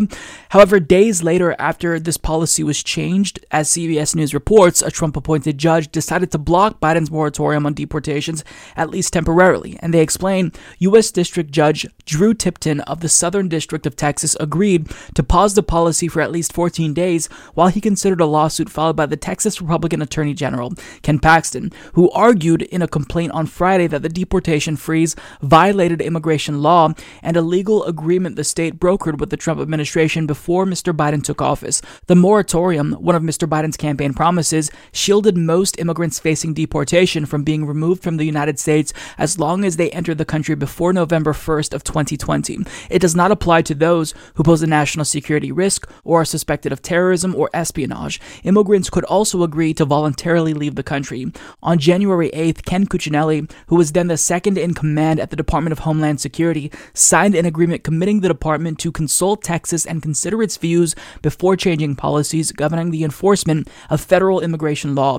DHS signed similar deals with other states and localities, but legal experts have questioned whether they are legally enforceable. So basically, the ghouls in Trump's administration anticipated that this change would be coming, and they put in place a last minute policy that required the federal government to consult with states before implementing any new changes, and this was basically a brazen attempt to stop or at a minimum delay the progress that Joe Biden wanted to make when it comes to uh, deportations. They knew he would be halting deportations for 100 days, and um, they are now making this argument um, to stop it.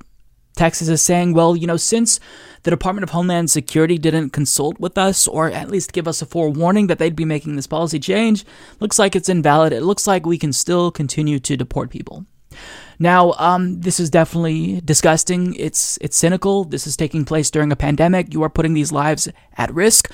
But there is a way that Joe Biden could have subverted this obstacle. So if all of the deportations that were already scheduled went ahead as planned because of this judge's ruling, all Joe Biden's administration needed to do was simply reschedule these deportations, at least delay them until after we get, you know, a final ruling from uh, the courts until this is litigated, and um, you could have stopped these 300 people from being uh, deported but that's not what happened. So, as AP reports, a federal judge last week ordered the Biden administration not to enforce a 100 day moratorium on deportations, but the ruling did not require the government to schedule them. In recent days, U.S. Immigration and Customs Enforcement has deported immigrants to at least three countries 15 people to Jamaica on Thursday and 269 people to Guatemala and Honduras on Friday. More deportation flights were scheduled Monday. Two legal experts say that regardless of the judge's order on the deportation moratorium, ICE could release immigrants with deportation orders, keep people detained, or otherwise delay the deportation process. Scheduling deportations is still a matter of discretion for the agency, said Steve Yale-Loehr, an immigration law professor at Cornell University. So even though a Trump appointed judge stopped Joe Biden's moratorium on deportations from going into effect, and even though Trump's administration made last minute changes to kind of at least delay progress from taking place, anything that Joe Biden wanted to um, put in place, uh, you know, this was avoidable. Joe Biden could have easily just rescheduled these deportations. So it's uh, deeply frustrating that this was not the case. It is tragic that folks are being deported during a pandemic, and one of the individuals who was deported was actually a witness to murder. So it might have been useful to have a witness to murder remain in the United States while that case was uh, was litigated. It's just it's deeply sad. It's deeply sad. I think that this really demonstrates the necessity of immediate comprehensive immigration reform. And we don't just need, like, to put these folks on a path to citizenship. They're paying their taxes, they're living here, their children go to our schools. Make them citizens. There's no need to prolong their pain and delay it. They should be given immediate citizenship. So I absolutely blame Joe Biden for this because even though Donald Trump's administration, uh, they did this. This is like the lasting legacy of Trump's ruthlessness when it comes to immigration. Joe Biden's administration should at least be savvy enough and competent enough to stop anything that they should have anticipated legally. You know, any obstacle that you know these Republican governors would have put up, they should have anticipated that and had a plan to respond to them, but they didn't. Now, I do have to give Joe Biden credit where it's due. He did sign executive orders that are good when it comes to the issue of immigration. First of all, he created a task force that aims to reunite separated families. Also, uh, these executive orders give aid to Central American governments in an attempt to address the root causes of immigration. And I actually do think this is a really good start considering the U.S.'s role in destabilizing this region in the first place. Um, you know, you need something more comprehensive, but I think this is a really good first step in the right direction. Now, finally, his executive orders will review the naturalization process, make it more streamlined, get rid of these draconian rules put in place by the Trump administration that make it more difficult for non citizens to secure legal status if they've received public assistance. I mean, this is all a really good step in the right direction, but all of this amounts to a piecemeal approach. I really genuinely hope that Joe Biden fulfills his promise of immigration reform, and in the event he does pursue immigration reform as he promised he would, I hope that it doesn't get watered down. Like it's already not strong enough what he's proposing. Like if we're talking about a path to citizenship that lasts for eight years, I mean, you're giving yourself enough time to have a xenophobic administration come in after you and undo the progress that you've made, or at least chip away at the progress you're trying to make make these folks citizens. Like it's it's not that difficult. It's the moral thing to do, especially during a pandemic when we don't need people being deported to countries that they're not familiar with, that they haven't been to in a very long time, especially when they've become a part of American society. So, you know, overall, Joe Biden gets credit for doing some right things when it comes to executive orders. He gets credit for trying to put a moratorium on deportations. However, he doesn't get credit for failing to act and protect these immigrants when, you know, um, they should have anticipated a right wing attack on the progress that he was trying to make. So, again, I hope that he's actually truly trying to right the wrongs of the Obama era. But um, if he's going to do this, he has to be more aggressive. You can't just allow these deportations to go on as planned because, with the way that our immigration system works, it's so draconian and ruthless that it kind of almost operates autonomously. So, you have to take charge. You have to grab a hold of the steering wheel and like drastically shift it in the opposite direction if you genuinely are adamant like that you want this change. So we'll see. Um, I'll give them time because uh, you know that we have to see how this plays out in the courts. But overall, this is sad. Like there's no excuse for this many folks being deported during a pandemic. None. I don't want to tell anyone how to think. I hope that if you're watching this program, you're not like taking everything that I say as gospel, and I hope that you're thinking critically, and I hope that you're questioning and fact checking everything that I say. But if you are one of the folks who really do feel as if I have an influence over you and your opinion on politics, then you should definitely hate Joe Manchin. That's the one thing I want you to take away from this podcast.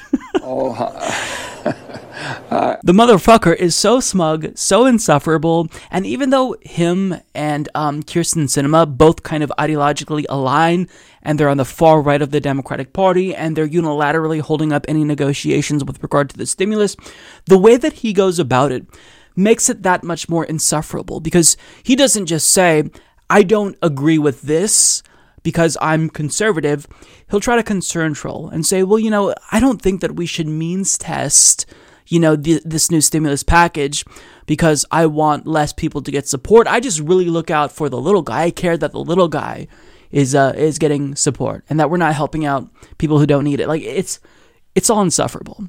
Um, and you can tell that even MSNBC is getting irritated with him. And you saw this subtle jab in an interview that he did on Morning Joe, where they juxtaposed the Republican governor of West Virginia and him saying he supports Biden's $1.9 trillion stimulus, with Joe Manchin, the Democratic senator, saying, mm, don't really support it. Like he. He claims to support it. Again, this is why I hate him. He's so disingenuous. But then he has reasons X, Y, and Z as to why he can't he can't get on board. Uh, watch what he has to say here and why he is not going to support the 1.9 trillion dollar stimulus, at least as it stands. The economy is going to sputter, and we've got to get ourselves out of this mess, and it's the way we need to go. West Virginia's Republican Governor Jim Justice voicing his strong support for the administration's COVID relief bill. The state's Democratic Senator Joe Manchin believes the stimulus needs to be more targeted, and he joins us now from the Capitol. Uh, Senator Manchin, great to have you with us. So, uh, you're the hey, man of the hour here. Uh, good. What's it? Uh, what's it going to be? Is this going to be closer to two trillion dollars uh, in this package, or is it going to end up being more targeted? Make, it the worst thing we can do is put a put a price tag on it. We have to get what the needs of the people are, and basically how we keep the economy going, how we keep people basically ready for this economy to come roaring back, and they're prepared to, to be part of it. So, if it's 1.9 trillion, so be it. If it's a little smaller mm-hmm. than that, and we find a targeted need, and you know that's what we're going to do. But I want it to be bipartisan. So, if they think that they're going to basically, we're going to throw all caution to the wind and, and just shove it down people's throat. That's not going to happen. Chuck Schumer said yesterday on the floor, he said, this is going to be a bipartisan process. We encourage a bipartisan process. That means Democrats and Republicans will have amendments. We have many, many opportunities to make the necessary changes and make your point. And that's what it's about. The process needs to work. He really cares, you guys. It's just that he wants this to be targeted. He wants to make sure that someone who's making 150 to $200,000 per year don't get this stimulus because that could be taking it away from someone who really needs it. Except here's the problem with that theory. If you make it universal and you just tax it all later, so that way if someone really is making above the income threshold that you're imposing here uh, gets that stimulus when they weren't supposed to, well, you just get it back from them Think of it as a temporary tax break. Like he's making this more complicated. If you genuinely cared uh, about the American people, then means testing only slows things down. And you concern trolling, pretending to care about the working class and them really needing it, like you're not you're not convincing anyone. And he's such a fool that he contradicted himself like within seconds. So he says, uh, "Look." The worst thing we can do is put a price tag on it. Then seconds later, he says, I want it to be bipartisan. Okay, well, you have to pick one or the other because Republicans are putting a price tag on it. They're taking Joe Biden's $1.9 trillion proposal and they're cutting it by like 75%, and they're saying, this is what we want. So you want to make sure that the American people get what they need. And if it's going to be 1.9 trillion, then so be it. But at the same time, you want the Republicans to get on board, but they're saying they're not going to get on board with it. So the question is, what are you going to do as a Democrat? Are you going to hold everything up for everyone in the country until we get at least one or two Republicans on board? Or are you actually going to do what you say you want to do, which is help the American people? It's just, it's so insufferable. He's holding the entire Democratic Party back, even more so than other corporate Democrats. Uh, the good news, however, about Joe Manchin is that he's an idiot and he is very easy to persuade. So all you have to do is, is exert a minimal amount of public pressure and he will buckle.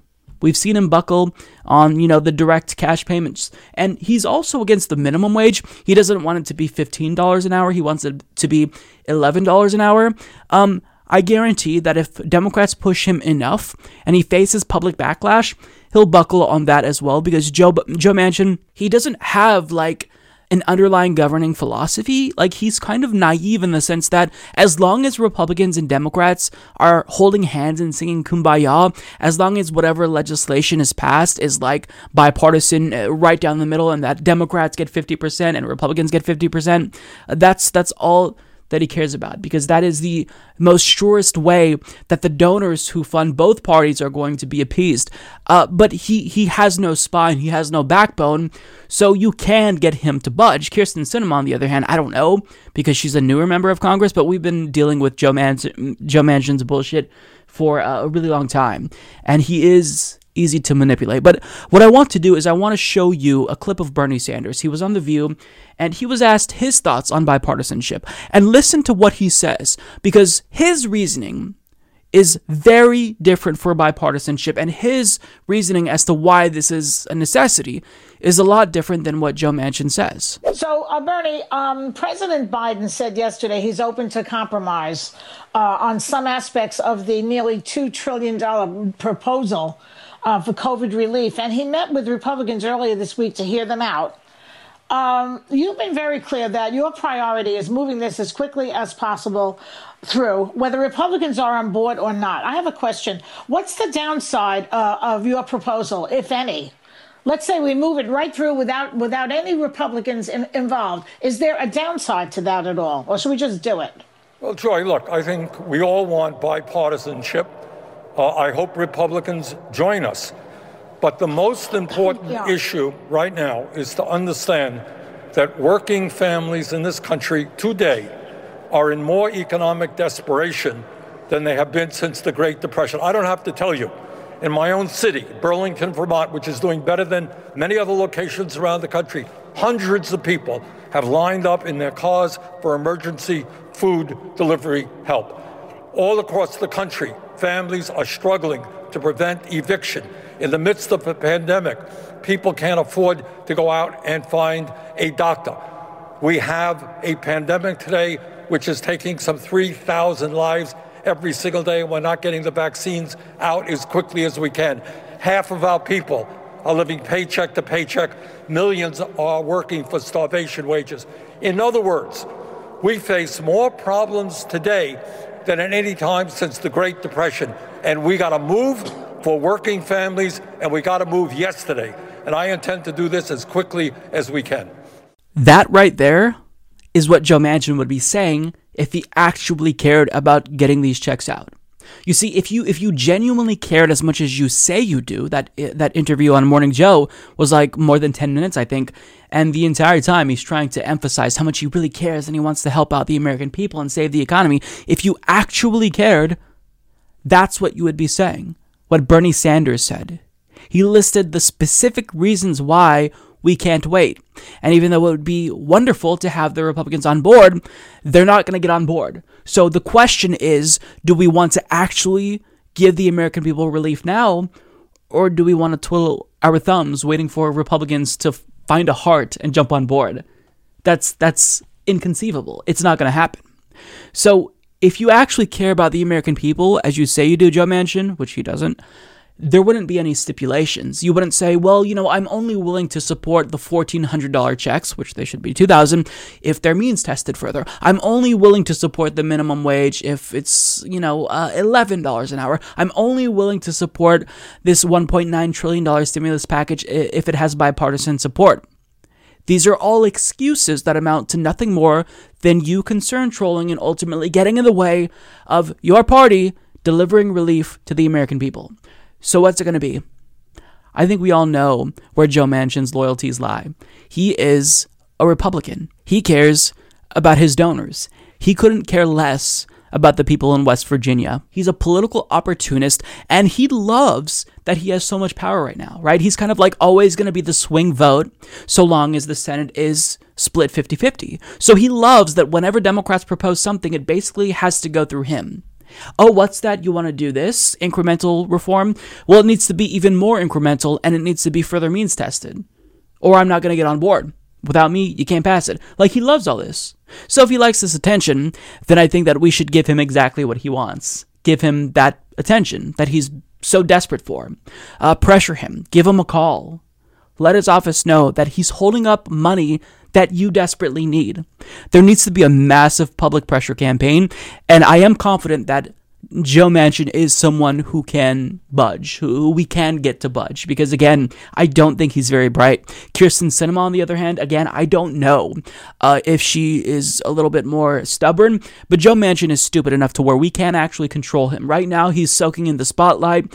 But uh, this isn't going to stand for very long. He's enjoying basically being the most powerful senator in Congress right now. But uh, that isn't going to last very long because the peasants are going to revolt if you give them nothing but crumbs and they're starving. So get it together, shut the fuck up, stop making up excuses, and pass the goddamn stimulus, Joe Manchin, for fuck's sake. So even though some individuals, such as Mitch McConnell, has uh, condemned Marjorie Taylor Greene, the new QAnon Republican within their ranks, without mentioning her, you know, other Republicans, their response after being at least seemingly embarrassed by her is now kind of just, eh, because uh, Republican leader in the House, Kevin McCarthy, has decided to not take action against her when it comes to stripping her of her committee assignments. And on top of that, reportedly, like half of the Republican caucus gave her a standing ovation when she stood up to speak during a closed door meeting. So this party has gone full mask off. They're literally embracing someone now who liked a Facebook post threatening to kill Nancy Pelosi. Someone who's openly hostile and vicious and wants violence against her own colleagues, Republicans are like, sure. So if you were wondering like what it would be like if Roy Moore was elected, a pedophile, or if a KKK member or someone who self-identifies as a Nazi was elected, how would the Republican Party react? And I think that the answer would be meh. But behind closed doors, they'd be pretty excited about it. This is the Republican Party. They are absolutely insane.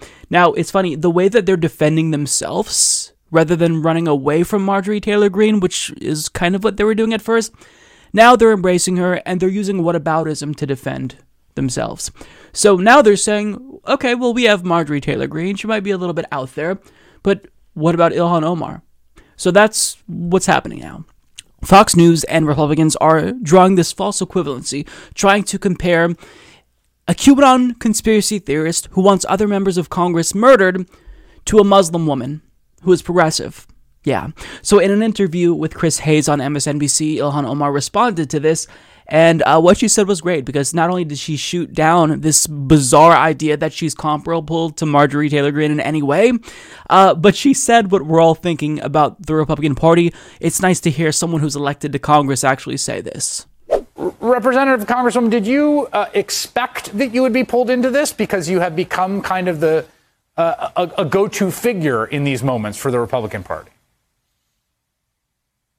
Sadly, this is the Republican playbook. We saw it with Donald Trump that anytime they are faced with consequences for their actions to undermine our democracy, they blame Muslims, they blame immigrants, they blame black people, they blame women. I just happen to embody all of these identities. And I just want to make sure, uh, Chris, that we are clear on this. This is not about me and it should not be about me. This is about a member of the Republican caucus who has repeatedly incited violence, and Republicans can't just wave a magic wand uh, and attack the black congresswoman. Uh, th- it was notable that um, there's been a fundraising effort using you.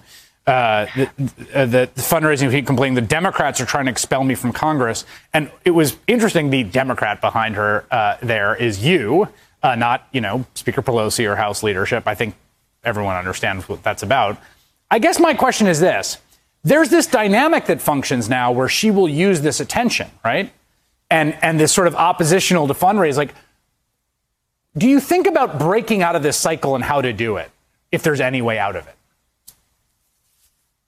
No, I mean, the, you know, the the Republicans uh, truly have lost their way. Um, their party is destroyed.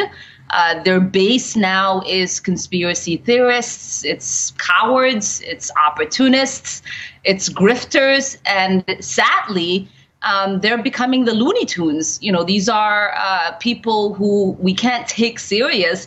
They're not here to do the people's business. They are here um, to just be uh, obstructionists and make a mockery um, of not just our government but our country.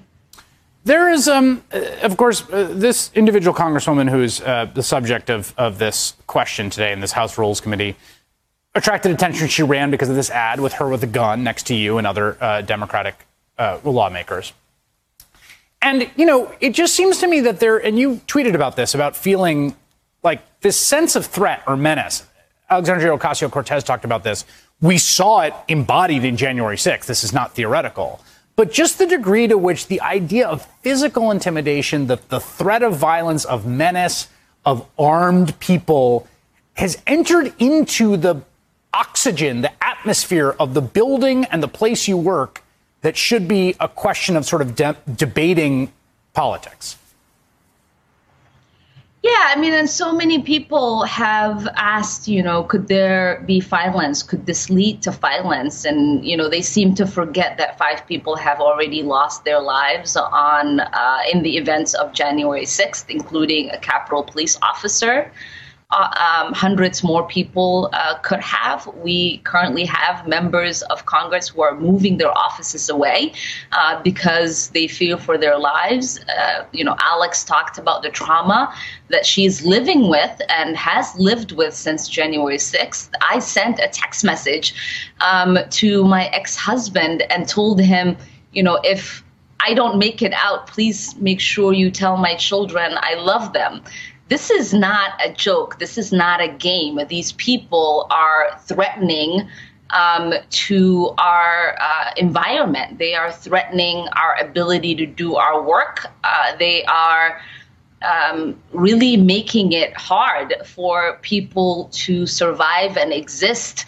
uh, in a free democracy where debate and discourse is supposed to be celebrated um, we are now living in a situation where every single caucus conversation it's about you know where can we find resources for security? Uh, how are we supposed to uh, check if our panic buttons are working? You know can we buddy up and walk the hallways because we are afraid of our own colleagues? Uh, this is insane. No other work environment that is this toxic um, would sustain itself, and we can't sustain ourselves as members of Congress in this situation. I don't envy the position that they're in. I mean, the individuals who relentlessly attacked them on social media and, you know, called for them to be hung and assassinated, those individuals have infiltrated Congress. They're now their colleagues. So how do you how do you deal with that? Like how does that body function when you have folks in there who literally want to see violence be committed against the opposite party. Like, it's just such a weird thing to see. Uh, now, I love that uh, Ilhan Omar said the Republican Party, uh, they've lost their way. They're becoming the Looney Tunes. Now, she's wrong because the Republican Party, they never had any sense whatsoever. They have always been lost because conservatism is an inherently morally bankrupt ideology. But to say that they're becoming Looney Tunes, that's absolutely correct. Because this isn't just like the party who brazenly looks out for the rich and gives them tax cuts. This is the party of absolute psychopaths. Folks who believe not just like conspiracy theories that are a little bit kooky, but like the most dumbest conspiracy theories. Not even interesting conspiracy theories. Literal QAnon conspiracy theories. A five year old would probably have more sense than to think, well, maybe I shouldn't believe that like one random person on the internet is giving us all this inside insight to what the Trump administration is doing. It, it, like the dumbest of the dumb. Like that's what they've embraced. This is their brand now. But guess what? There's a demand for it. Hence why folks like Donald Trump, Marjorie Taylor Greene, Lauren Boebert are becoming increasingly popular because there is enough Americans who think that way. So, what's an issue in America that we all have to kind of think about long term is how do we deprogram people, get them to not believe outrageously stupid and idiotic conspiracy theories, get folks to embrace science and logic and rational thinking. A lot of folks operate using emotion, and that's true for all human beings but how do we get them to just have some basic level of common sense once again? Like, I don't know if it's possible so long as the Republican Party props up people like Marjorie Taylor Greene. I don't know. Now, Ilhan Omar is correct that, you know, this is kind of the Republican Party's go to playbook. They always point to marginalized communities as the scapegoat. It doesn't matter what the situation is. I mean, the Republican Party, their entire critique is the issues that you are experiencing as a working class American, it's not because of our economic system, it's not because of capitalism, it's not because of our corrupted institutions, it's because of these little guys with no money and mo- no power. You didn't lose your job because of greedy corporations who are outsourcing your job or who are paying you, you know, slave wages, you lost your job because an immigrant came in and took your job. This is always their go to. It's always. So of course it makes sense that they'd replicate that at the congressional level and say, well, you know, it's it's not actually Marjorie Taylor Greene who's the issue. It's Ilhan Omar, this other member of Congress, because she looks different. She's brown and she wears a hijab. So blame her. That's what they do. Like, uh, this party is the party of white supremacists. And I'm not saying that all Republicans are racists, but if you are racist, you're almost certainly going to be a Republican. And you may even think that they're not racist enough for you. Hence why there's this sudden need to create the Patriot Party, because that's what Donald Trump wants. Like, he wants this little group of sycophants and cultists who all really believe the same thing and nobody is willing to question their beliefs to like form this political force because the Republican Party, even it can't contain the craziness. Like they're they're trying to, they're trying to like be somewhat respectable, but eh, they can't any longer because it's like the mask has come off fully. Now, I do have to say that part of the problem is that Democrats have enabled this attack on Ilhan Omar, either wittingly or unwittingly, because they never come to her defense when she's smeared.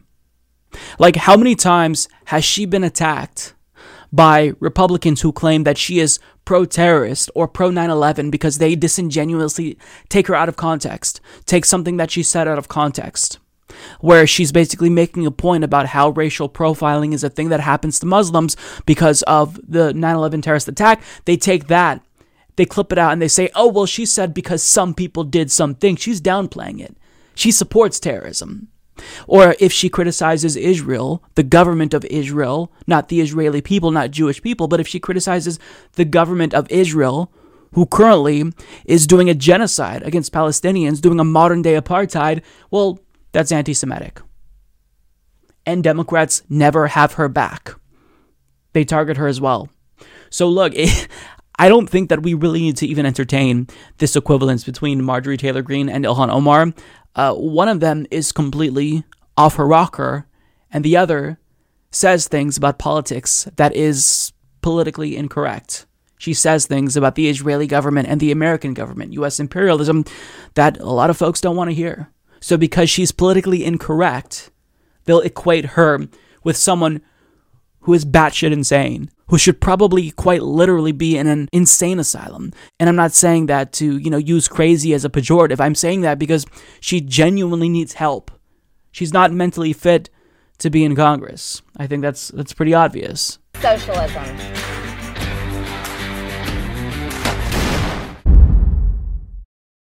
Hello, everyone. I'm here with Seattle City Council member Kshama Sawant, representing the 3rd District of the City of Seattle. She was elected back in 2013, and ever since she was elected as the first socialist in, I think, over 100 years to serve on Seattle City Council, there's been constant efforts from capitalist forces, big business to take her down.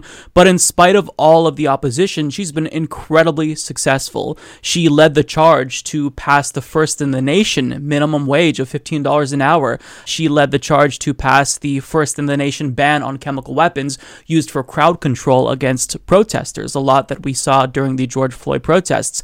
And she did a lot of other things. And now the latest effort after Amazon spent 1.5 million to take her down in 2019 and failed at that, now the right in the city of Seattle Seattle's elites are trying to take her down with a recall effort, with four charges in particular. Here to talk about that is Councilwoman Kshama Sawant. Uh, Councilwoman, thank you so much for coming on the program. Thank you so much for having me, Mike. Your case here is really interesting because you have you have not been deterred. You've had nothing but nonstop opposition, not just from the right, but from the Democratic Party establishment as well. You know, the, the mayor of Seattle, Jenny Durkan, is a Democrat. So you have fought tooth and nail against these attacks. And you would think that that would kind of knock somebody off their course, but you've been really successful. And I think that you you've been one of the most effective members of city council throughout the country. And I, I, think that what happens here is a microcosm of what could happen for the broader national and even international socialist movement. So, can you talk a little about a bit about the opposition that you faced, especially with regard to this latest uh, obviously bogus recall effort. It's not the first time, as I alluded to. I also want to note that you have faced uh, dozens of ethics complaints, all of which are bogus. You've faced defamation lawsuits because you referred to um, killings by police as murder, Che Taylor in particular in Seattle. Uh, so, talk about this latest effort to basically uh, stop you from uh, changing Seattle for the better.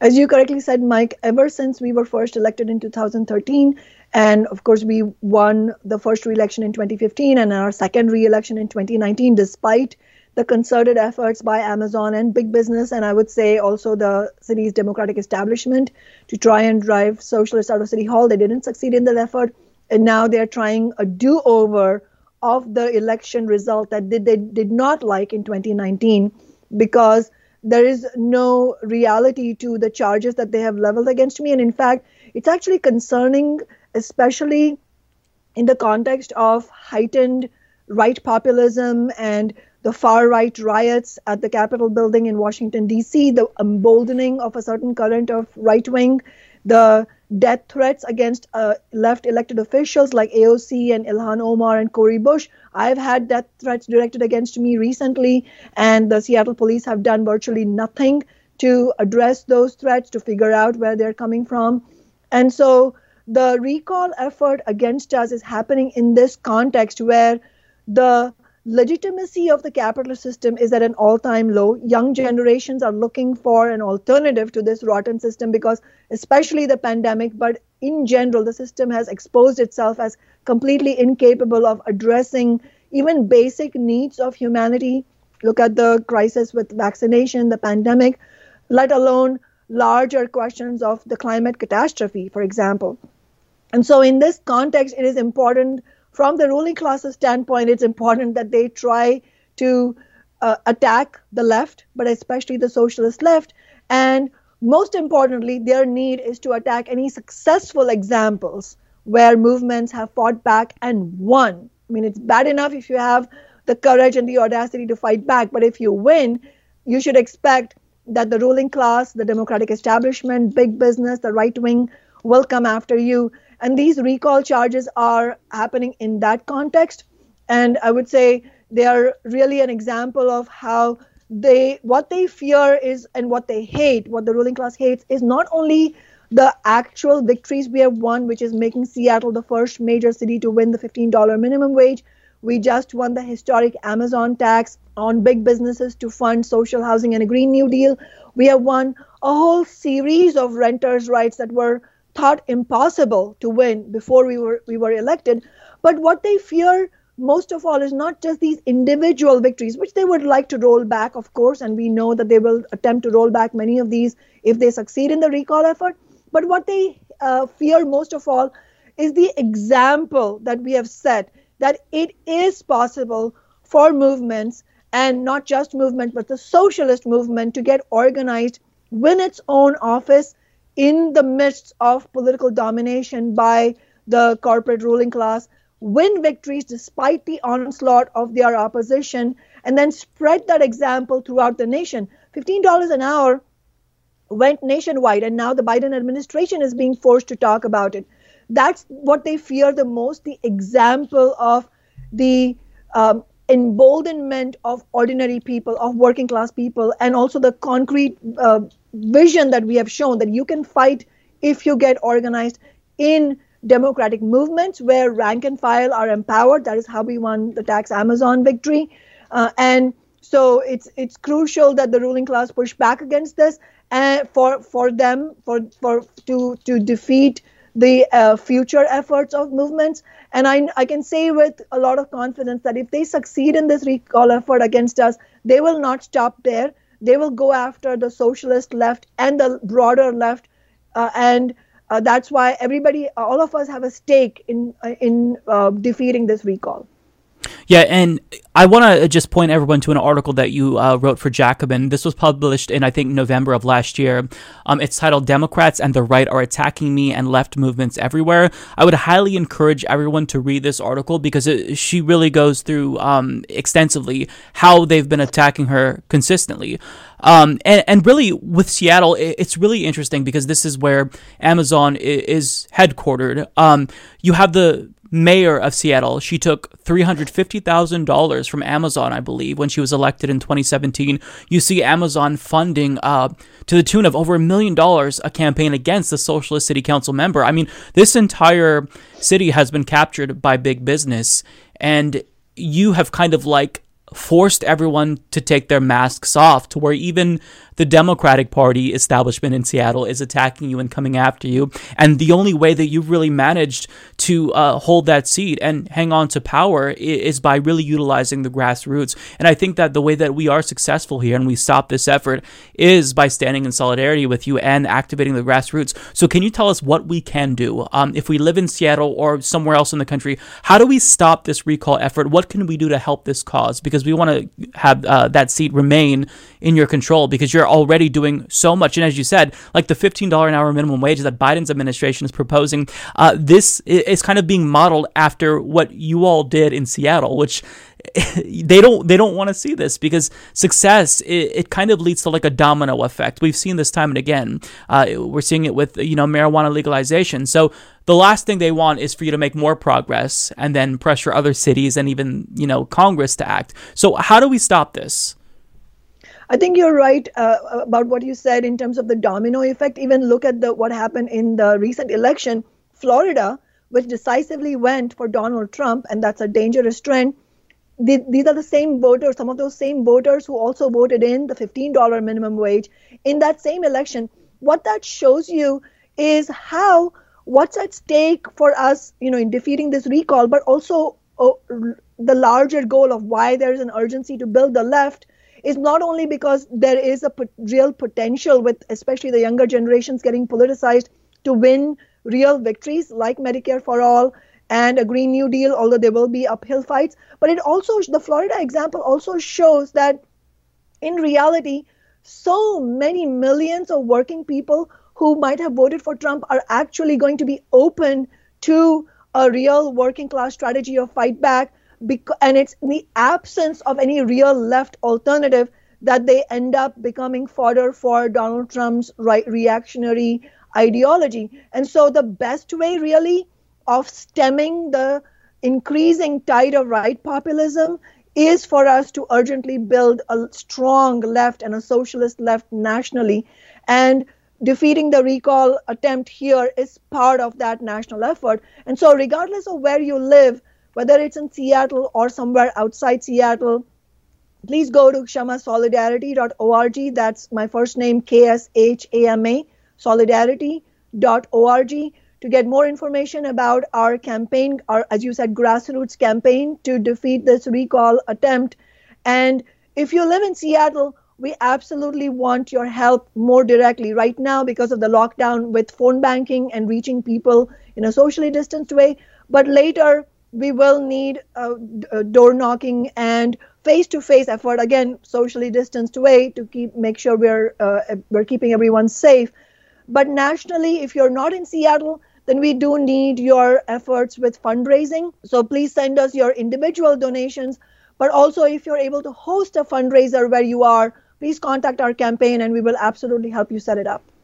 And we'll have all of the links to that down in the description box down below as well as on the and, screen as well and and also i would say uh, please uh, reach out to left leaders, labor leaders, social movement leaders in your area and urge them to publicly endorse our solidarity campaign because it's that kind of public solidarity that we are going to need to help ordinary people in our district who are ultimately going to be voting on this recall uh, for them to understand that the left is united on this and that an attack against Kshama Sawant is not an attack against her personally, but an attack on the left overall, an attack on working people, and that if the recall goes ahead, it will be a setback for all of us. And so I, am really happy that uh, important uh, leaders and people who have sacrificed themselves for decades, like Noam Chomsky, have endorsed our campaign.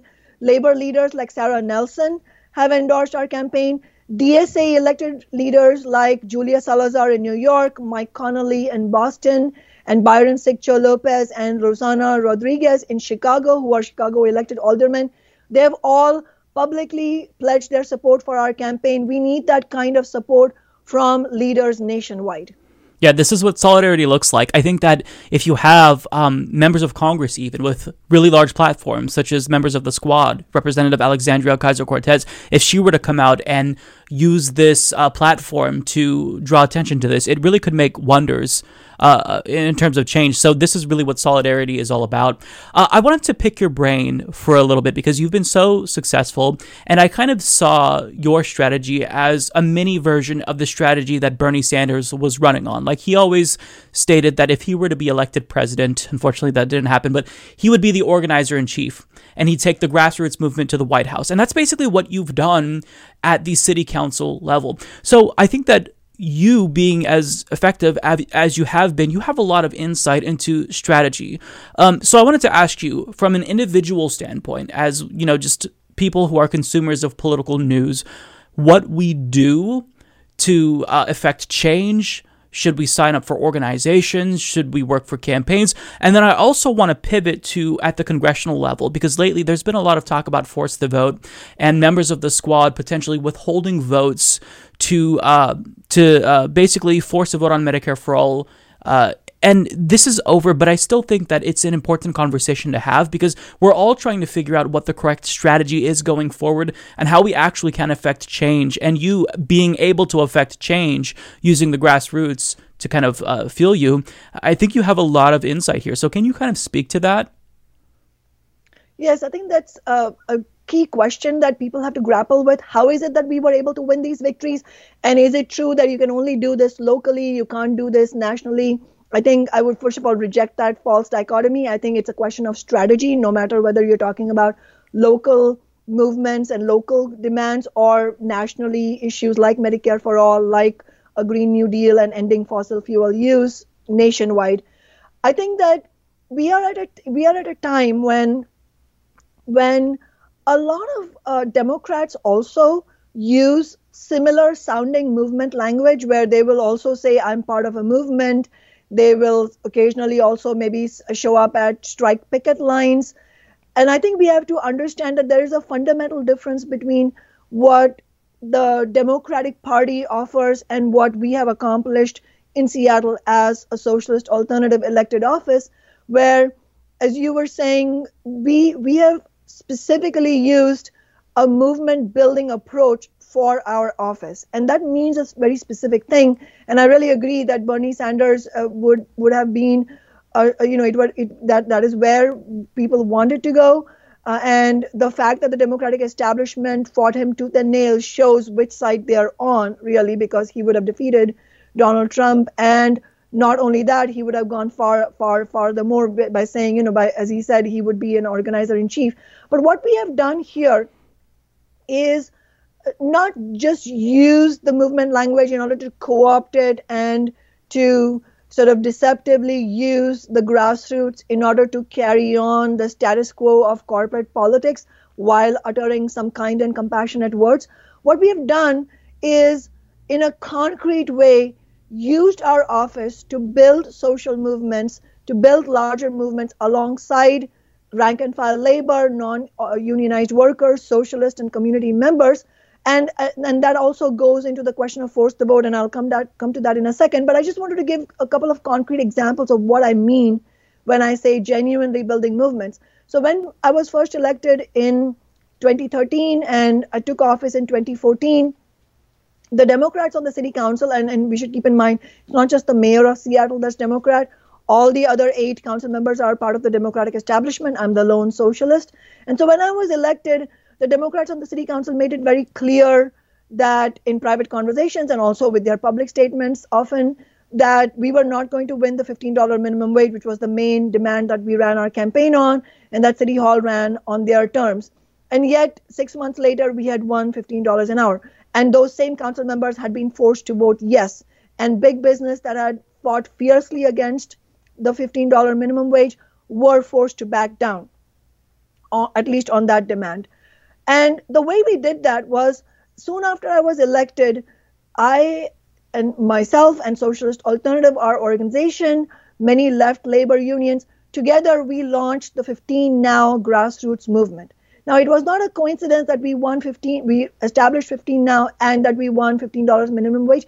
15 Now and Socialist Alternative and rank and file left labor organizers were the backbone of winning $15 an hour. And so, what we did through the 15 Now movement was we launched uh, action conferences citywide, we launched neighborhood action groups, we activated ordinary people to come and fight for this, explaining to them why it is important that their involvement mattered and that it was not going it was not going to be possible for me alone to fight on this and win this that my real strength came from ordinary people marching on the streets in the 15 now rallies but also coming to city hall bringing this was pre-covid remember? So you know people could actually come uh, and uh, organize inside city hall. And so we really completely changed the dynamic in city hall. It used to be this ivory tower where pro big business council members would sit and have polite conversations without any workers and not in the interest of workers. We completely upended this kind of pro big business ivory tower and we brought the people's voice into city hall. It was the similar way in which we won all the renters rights we have won and also the amazon tax that we won last year. I mean again it was no coincidence that we won the amazon tax in the thick of the black lives matter movement last year because it was that movement that really put pressure on the democratic establishment and they had to make all kinds of promises which they have since walked back. But on the amazon tax they were forced to actually pass a city council Amazon tax because a specific tactic that we used in our tax Amazon movement was to have the threat of a ballot initiative, but not just a ballot initiative in name, but a viable threat of a ballot initiative. And we did that by collecting 30,000 signatures on the tax Amazon ballot initiative, 20,000 of which were collected at directly at the George Floyd protests at the rate of a thousand a day. That gives you the tremendous support we had in the grassroots, especially among black and brown working people for this kind of tax. Basically, the idea that all these big businesses that have profited from this city's prosperity at the expense of workers need to pay at least a minimum tax in order for us to be able to afford social housing and Green New Deal programs. And I will mention that we used the same strategy in Tax Amazon movement that we did in 15 Now, which is we launched a grassroots movement that was genuinely democratically organized. We had action conferences, each of which was attended by hundreds of community members, labor union members, non unionized workers, and even progressive small business owners, faith leaders. And we debated all the important points of the movement in those action conferences openly, and all members of the action conferences they voted on all those important points. When was the last time the Democratic Party establishment invited you or me to a grassroots meeting where we got to vote on the things that affected us? And so that that example of a democratically organized movement where even the informally appointed movement leaders were held accountable to the rank and file of the movement, that's what's important. So I think that shows how concretely this is different from the movement type language that many now progressive Democrats have started to use. And I think the challenge really should be that it's not enough to say you are on the side of movements. What are you actually doing to build those movements? And on top of that, I think this also requires, and this is how we are also fundamentally different than the Democratic Party, is that we use our position not to, you know, on the one hand, say we are on the side of working people, and then on, on the other hand, be uh, giving cover to the establishments for all their betrayals. No, we don't do that. We speak. we use our office to speak openly about the betrayals that they carry out and force them. We put pressure on them to then vote the right way because then, when we build that movement using our seat, it uh, extracts a political price from them for voting the wrong way by betraying working people. And I think that connects to the question on force the vote because I don't, contrary to how it was presented, I don't think that the reluctance and ultimately uh, opposition to that kind of tactic where you know hold the democratic establishment including nancy pelosi publicly accountable on medicare for all uh, i don't think that the disagreement from the squad and some of the dsa leaders that it was a disagreement on individual tactics. Now obviously debates on tactics are completely fair and necessary on the left. Absolutely we should be doing that. But i don't think this was based on a tactical disagreement. I think this was based on a fundamental disagreement of the what we believe is a fundamental need which is to have head on combat and bold challenge to the democratic establishment because we feel that this conflict is completely unavoidable if we hope to win any kind of reforms like medicare for all let alone deeper change and i'll mention you know it's not as if uh, Congress members like AOC don't understand what we're talking about. I mean, when she was asked why why vote for the Trump impeachment if everybody is on your side already, what she said, and I agree with her, she said sometimes these votes create real political pressure that forces developments. Sometimes we vote for the historical record to let future generations know we did everything we could. I agree with every word of that. But what's missing here is uh, on the on the same con- Congress member's part the willingness to direct that same challenge to the edifice of the Democratic establishment and corporate stalwarts like Nancy Pelosi. And I think that's where the real challenge lies. Uh, we don't have to uh, really. Uh, the test is not whether they are against Donald Trump. They're obviously against Donald Trump, and we all should be, and we should be building the left to counter the rise of the right uh, wing and right populism. But the only way we will be able to do that is if we also put our elected leaders to the additional test, which is the key test, is are you willing to take on the conflict with the Democratic establishment? Yeah, I think you're really speaking to one of the main grievances that a lot on the left have with members of the squad. Um, and, and the way that I kind of gauge how to support someone running for Congress because I bring on a lot of people running for Congress is I, I, look at their platform and if they check all the boxes, they support Medicare for all, Green New Deal, you know, decriminalizing drugs, sex work, all that, then I think okay, this is great. But I think that all of this event, uh, the events leading up to force the vote, and also before that as well, it kind of led a lot on the left to reevaluate what we look for in a leader. And it does require more than just being correct on the policies. It really does require you to fundamentally challenge leadership. And that's one thing that's lacking. I don't know like I don't necessarily believe that this is a character flaw with members of the squad. What I think is lacking, and you can kind of like um, help me out with this in your take is, I think that what's lacking is that there is this disconnect between members of Congress and the grassroots. And, you know, after you use the grassroots to get you elected, you fundraise, you know, using small dollar donations. Once you get to Congress, the movement building is over. Like it seems as if like the movement has accomplished its goal. We got this individual who agrees with us elected, but then that's it. And I think that what you really uh, demonstrate is that you have to keep building the movement. Like getting to Congress and using the grassroots, that's really only step one. That's just the very beginning. Because if you don't keep that movement activated and grow it, then the amount of power that you have as a member of Congress will be diminished, especially when you're facing, you know, these Democratic Party leaders who have a lot of institutional power, who have the media on their side and capitalist forces on their side. So is that kind of like, do you think that that describes the main issue? Because I, I would totally agree that my main criticism is that I want to see members of the squad really take on Democratic Party leadership. And it's a little bit frustrating because the only members of Congress that actually do challenge leadership seem to be the more conservative Democrats. Um, and usually they don't they don't get marginalized in the way that we fear the left would. So, do you think like if you could give any advice to members of the squad, uh, given your experience, what do you think they would need to do to actually get us Medicare for all? Like, are they being too savvy trying to play 8D chess with leadership and, you know, butter up leadership and get them to not hate them. Like, what do you think they need to do? Because I think this is really important because the ultimate goal, the reason why we're putting folks in Congress is to actually get change. So, what would be the main thing that you would change or the main piece of advice that you give to AOC, Cori Bush, and other members of the squad?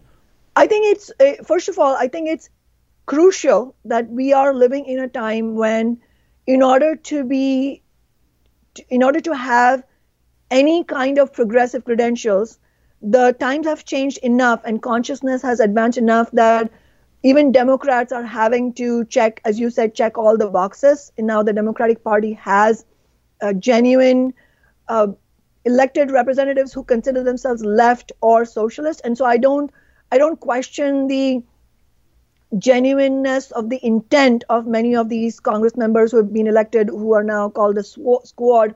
I think it was uh, really a positive step forward that so many of them have gotten elected through not taking any corporate money. You know that that really uh, the campaign, especially of Bernie Sanders in 2016, really set this. You know, it sort of set the watermark of what what actually constitutes even a basic idea of who's progressive, let alone who's on the left.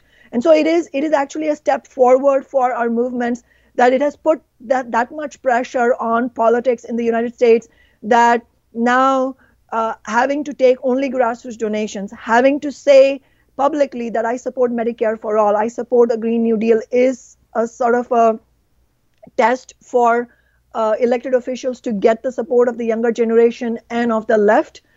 Uh, but I think what it shows also is that you cannot just stop there you also have, as you said, very, it was spot on what you said, which is that uh, as long as you have elected representatives, however genuine, let's not question their intention, as long as you have elected representatives who believe that once they enter office, they have to limit themselves to whatever is possible while not making the Democratic establishment angry at them, that is a dead end.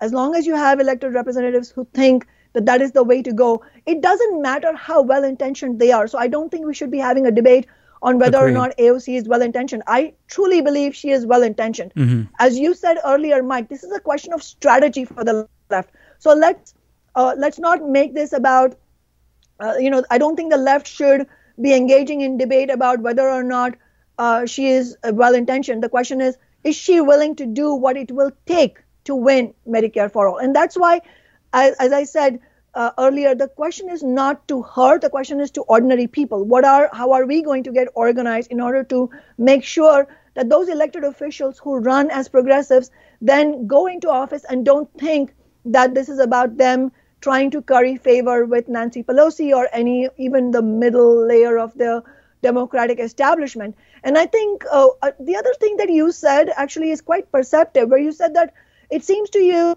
that mostly the challenge that Nancy Pelosi gets, such as it is, comes from more conservative members of the Democratic Party, not from the left of the Democratic Party, and how they seem to don't get marginalized. Well, the reason the conservatives don't get marginalized is because they have the entire capitalist ruling class on their side. They are speaking for Wall Street. Yes, they don't get marginalized, and they are bold precisely because they have the entire might of the billionaire class and the multimillionaires and the millionaires and also of the right wing on their side. So that poses a concrete question.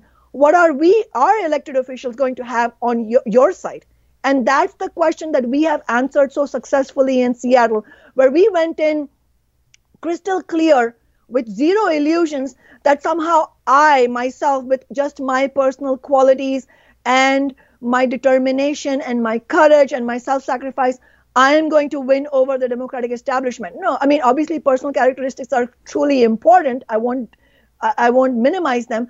But uh, the most important thing that's different about us compared to the squad, for example, is that we understood from day one that the the other politicians, you know, the Democratic Party politicians on the city council have big business and the entire might of the ruling class on their side, which means the only way we will be able to change this completely ruthless status quo of balance of forces is we have to have forces on our side. And where do those forces come from? The actual movement, ordinary people on the ground. And so the only way we will win Medicare for all, for example, is if we have a similar strategy at the national level that we had in Seattle to win $15 an hour, Amazon tax, and all the renters' rights victories we have won, where we understood that our role, our entire role, is to unambiguously and unabashedly build the strength of movements, and that in, in, that includes calling out Democrats when they betray. So, in other words, uh, voting for Nancy Pelosi is a non-starter. The left in Congress, especially now, because numerically they hold the balance of vote, for them they should not be voting for Nancy Pelosi. They should be actually fighting, building a real fight back against the Democratic establishment. But the only way they will be able to do it and not get marginalized is if they understand that they have to concretely build movement. So, in other words, we built a 15 now grassroots movement. We built the Tax Amazon grassroots movement. Similarly, we will need a Medicare for all grassroots movement where AOC and the squad members are actually calling for national actions calling for a march to Washington, calling for action conferences uh, in d- multiple cities throughout the nation where ordinary people, progressive labor unions, many other left leaders can stand on their side and really uh, create a dynamic where, far from being marginalized, you could, the left in Congress could actually put serious pressure that Nancy Pelosi's establishment, not to mention the Republican Party, would come to fear. But that is not going to happen as long as we have the left, no matter how genuine that is, thinking that they have uh, they have only so much room to maneuver and that they have to at the end of the day vote for Nancy Pelosi. Look, this this is another form of lesser evilism. And lesser evilism, in my view, is a permanent defensive posture for the left. If we if we adopt lesser evilism then its logic is endless. No year no month no day will be the right time for you to go up against the establishment. So we have to dispense with lesser evilism and understand that you know 70 million people voted for Donald Trump. How are we going to win them over it is by building mass movements around demands that they will agree with many of them will agree with us on medicare for all green new jobs ending renter debt, which is now becoming an you know huge crisis, ending student debt, and really building that grassroots effort. Yeah, I think that really you are hitting on all the points and answering the questions that we've kind of been asking ourselves. Like for me, I've, I've been trying to wonder and, and, like reassess my theory of change after Bernie Sanders lost the primary in 2020 and thinking like how do we ever get to this point to where we we can get Medicare for all. You know, um, I don't think we're going to abolish capitalism anytime soon, but at least rein it in a little bit more and move closer and closer towards social democracy for now. Um, and I think that really the question, uh, or the answer rather, it's always been right in front of us. It's not a matter of like, well, how much more members of the squad do we need? To start, you know, flexing our muscle in Congress? Do we need four more, ten more? It's a matter of we need uh, movements. we need people to be activated. And, you know, to me, I think it's as little uh, or as simple as really even organizing people in your own communities. If we all do this, then we could have a huge effect at the aggregate level. It's just a matter of like trying to relearn bad behaviors because I think that a lot of us, myself included, we've been kind of like hyper focused on electoral politics from the standpoint of like elections and politicians. And I think it makes sense why we focused on that because we were this close to the White House. So it's like when you have almost, you know, um, the most amount of power in this system, you know, it makes you feel as if a lot more things are, are possible. But you kind of have to go back to the drawing board once that you know is out of the question and think how do we actually get the change? And it's going to come from you know the bottom up and not the top down. And i think that if people really internalize that and they use that to guide themselves you know going forward to fight for change then i think everything will be um, it's not going to be smooth uh, to say the least. But i think that it'll make more sense um, to have that perspective. I, I would say though that uh, i don't i don't believe that we were this close to uh, getting bernie sanders elected. I, I it's two things. One, mm. were there tens of millions of people absolutely electrified by his message of a political revolution against the billionaire class? Absolutely yes. Was there a real opening for the left? Absolutely yes. But was it going to happen through the Democratic Party? No. In fact, when he when Bernie Sanders, uh, you know, a, a, socialist alternative, my organization and I, we supported Bernie Sanders both in 2016 and and last year, and I've spoken at his rallies, you know, campaign rallies both times. But when he was about to announce his candidacy in 2016, uh, in a, at a public forum on, on the climate change in New York City, in Manhattan, I asked him publicly to run not as a Democratic Party candidate, but as an independent candidate. And obviously, he didn't agree and he ran as a Democrat. And I think it's a very simple uh, calcul- uh, uh it's very simple calculation here. If you run in a party that whose establishment is aligned with the billionaire class, how can that be the party that will tolerate a campaign against the billionaire class? It is as simple as that. It's not, uh, you know, we should we should uh, we should understand that this is this is the essence of politics, and this is something all working people can understand. It is not something that's inaccessible to them. You don't have to have a PhD to get a very simple fact. It's a question of you know what logic you're following.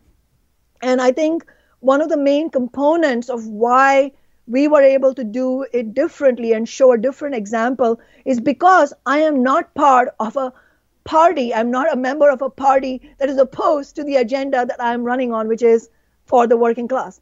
I am a part of socialist alternative which itself is you know it's, it's a it's a socialist organization that is made up of rank and file activists who are all have democratic rights within the organization who discuss and debate all important questions such as should we run a candidate who the candidate should be what the campaign platform should be. It is not done by one elite individual.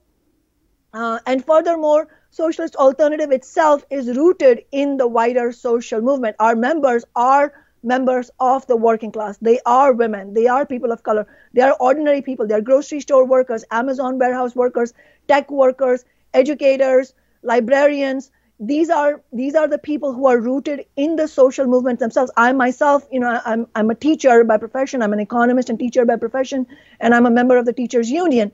And so uh, I think all of the questions that you raised, Mike, they bring up the one of I think the most important point, which is that in Seattle, socialist alternative and me being part of socialist alternative has been the absolute backbone of everything we have been able to achieve. Because having an own my own organization with me an organization furthermore that is rooted in the working class makes sure that i am never alone.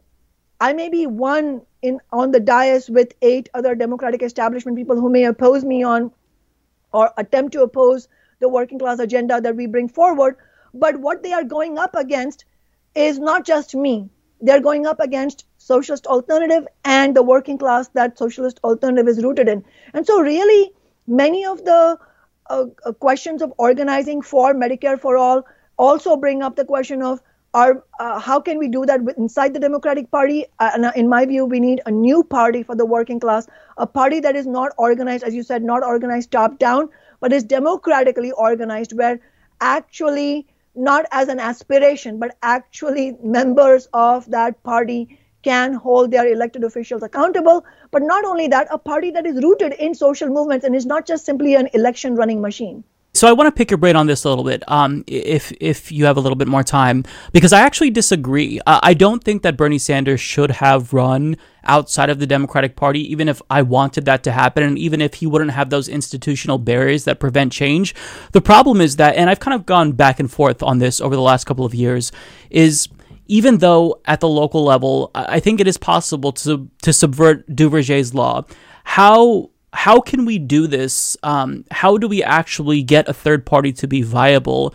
given our majoritarian electoral system because I I was of the thinking and this was my reasoning in 2016 for supporting the Green Party is that you know maybe it's the case that if we can get the Greens to 5% they'll get national funding and that will kind of get the ball rolling but what I realize is that like the two party duopoly in the United States it's almost like culturally ingrained and so I feel like people even leftists will check out if you just mention like a third party. And I think the answer to that is electoral reform first. Because in order to have like a multi party system or an alternative to what is basically, I mean, one party rule, if we're talking about capitalism in the United States, is you have to have institutions that allow for proportional representation. So, what do you say to um, folks like me who think Bernie was right to run in the Democratic Party because that was the only way for him to actually win. But then when he's in as president, you can change the institutions. Like how do we how do we subvert Duverger's law? Was, Is that possible? Actually, it wasn't actually a way to win because they didn't let him win, right? I mean, sure. What what what evidence would uh, anybody use to prove the po- hypothesis that running the, the, to the Democratic Party is the only way you can win? But you didn't win. So sure what's the evidence?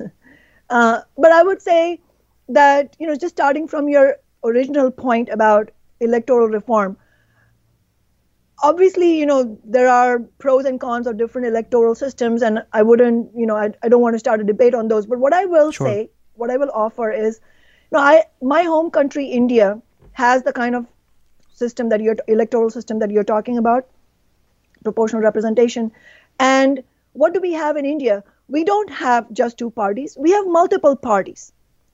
And yet, what have we seen in the same period, you know, in the same three, four decade period?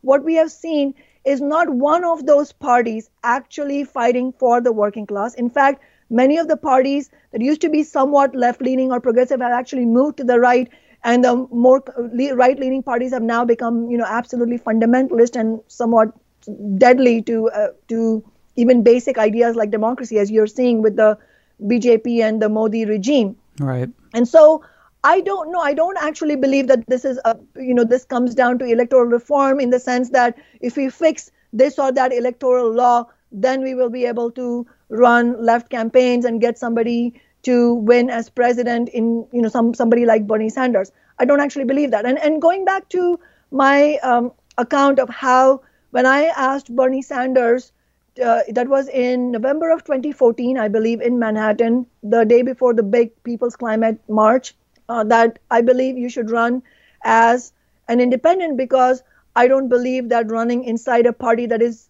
of the billionaire class will allow you to run a political revolution against the billionaire class. And Bernie Sanders' response was something along the lines of, well, I don't want to run an educational campaign. You know, I don't want to run a campaign just for the sake of it. I want to win. And my response to that is, of course, yes, absolutely, we want to win. We've won three elections as an independent socialist in Seattle. So, absolutely, we are about winning. The left has to win, especially with the ticking clock of cl- climate catastrophe. Mm-hmm. We have no time to mess around. We have to be very, very serious about winning. But the, this is the point. The Democratic Party has proven what we, Socialist Alternatives, said in 2014 that they will never allow Bernie Sanders' working class agenda to become that party's agenda because that party is controlled by billionaire interests, by fossil fuel lobby, by all the powerful interests that are completely hostile to even minor reforms, let alone an actual socialist vision as an alternative to capitalism. So the problem here is uh, that we we will be stuck on, in this hamster wheel of right. running a left campaign inside the Democratic Party every four years now that you know now that Bernie Sanders has opened that road, and and losing again and again. As long as we think that this is about running that one you know magic presidential campaign once uh, in some four-year period and winning, and again maybe that changing everything, I don't think it is going to work that way.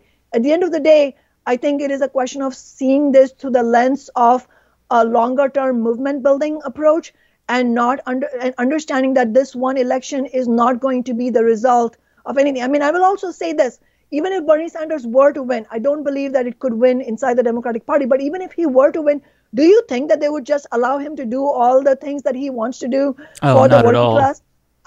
Exactly. So my point is that this temptation that I, I completely i'm completely compassionate to this idea but i'm what i'm trying to point out that it's it's a dead end which is that it's understandable that people believe that well building a new party from scratch that just seems utopian that just seems too daunting.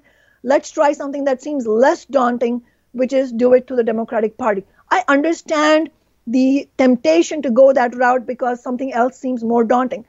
My counter to that is actually not only is the Demo- running the Democratic establishment route just as daunting because look at the kind of attacks and chicanery that they used to destroy Bernie Sanders' campaign, which they absolutely did, and yeah. we predicted that they would do it, that it would be uh, just as daunting. In fact, thinking working class agenda can succeed inside democratic party that's utopian in my view so there's no avoiding a massive class struggle type of clash and i mean i don't mean physical clash i mean a political clash right. between the haves and the have nots the people who have every um, incentive to keep this rotten system intact which is the billionaire class and their political cronies and the billions in this world who have every reason to urgently bring about a social shift. There is no avoiding that political clash. That political clash is going to happen one way or another.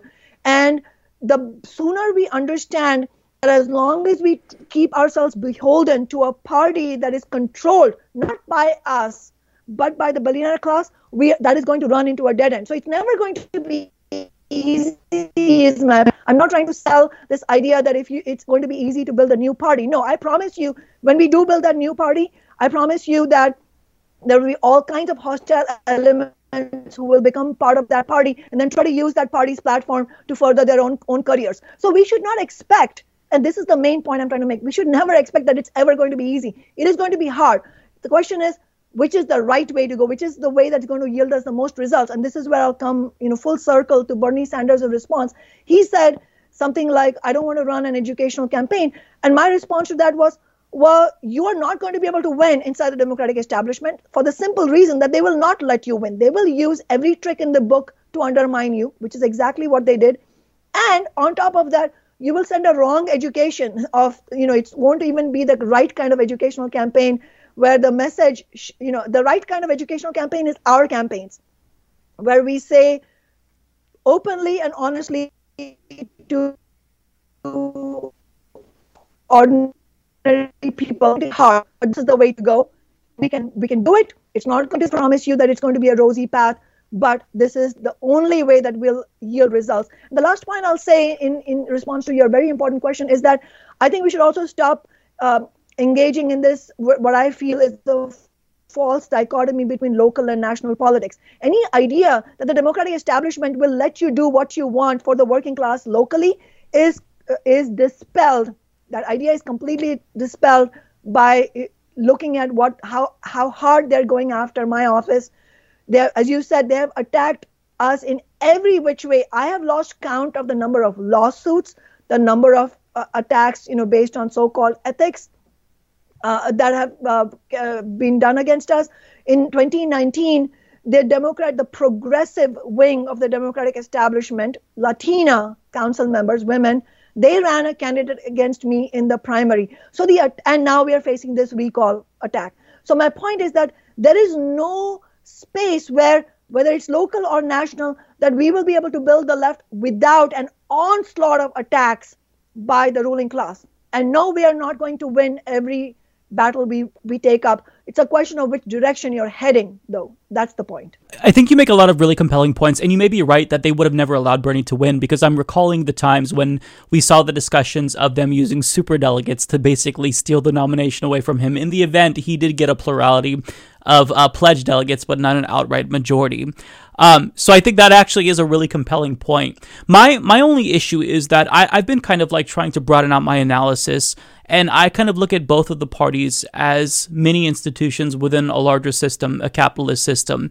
And so, in the event, let's say hypothetically speaking, Bernie Sanders were to win the presidency if he did pursue uh, a third party option, don't you think that the same institutional mechanisms that would have kept him down um, if he ran within the Democratic Party, would still exert that same pressure on him if he was outside the Democratic Party because he'll still be working with Democrats and Republicans in Congress. He'll have to caucus with them as an independent president. So I, am just trying to figure out, like, in terms of long term strategy, I, I kind of like my, my, theory of change has kind of been a two pronged approach. I think that you do have to try to take over the Democratic Party, even if that might be almost impossible. But I also think that third party alternatives are effective at putting pressure on the other parties because they can only get so out of step with their base until they start losing portions of that base to third parties. So I think that you you know using both to your advantage uh, when when it when it's effective is going to work. But how how do we like? I think this is kind of like speaking to a broader question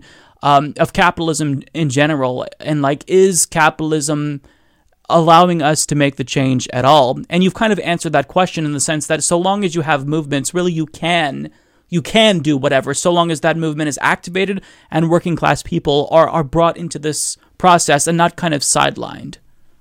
To your first point, wouldn't if if Bernie Sanders had run as an independent and if he had won, and, and I think that is a loaded point because the only way he could have won is if we had a completely different situation here in the United States with movements genuinely empowered on a national level, like the small example that we've shown in Seattle, but it would have to be hundred times over. Uh, so, as far as your question, wouldn't wouldn't they have attacked him even if we wouldn't the Democratic establishment have attacked him even if he had run as an independent? Absolutely, they would have, and that's not a hypothetical question. Look at what they're doing in Seattle. Look at what the Democratic establishment is doing in Seattle. I am not a Democrat. I am a socialist right. alternative member. I ran independent of the Democratic Party. There's been no shortage of attacks. I mean, as I said, I have lost count of the attacks they have made against my office. So I don't think the point of um, difference between whether you run as an independent or you run as a Democratic Party member is about how much they will attack you. What they are hostile to is if you are genuinely wanting to fight for the working class. And right. Bernie Sanders is genuinely wanting to fight for the working class, which is why we supported him.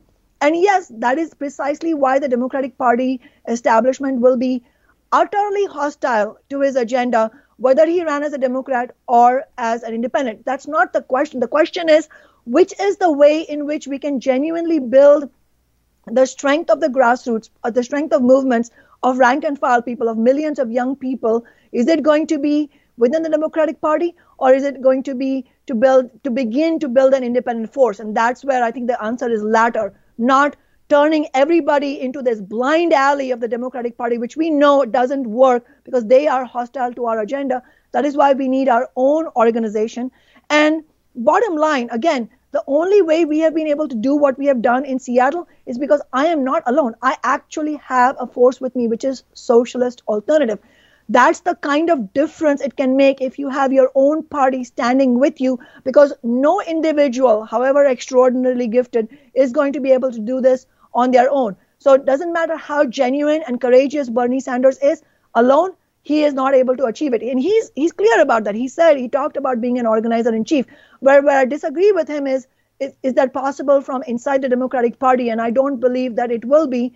And at the end of the day, I think you also made an important point yourself, which is that as long as you are running inside the parties of capitalism, you cannot build a force against capitalism. I mean, it's as simple as that. And that is why what we need is a, a, a political organization that will be for and by the American working class, that will be tied to the rank and file of the labor movement, that can actually present a collective, you know, organized challenge to the might of the capitalist class.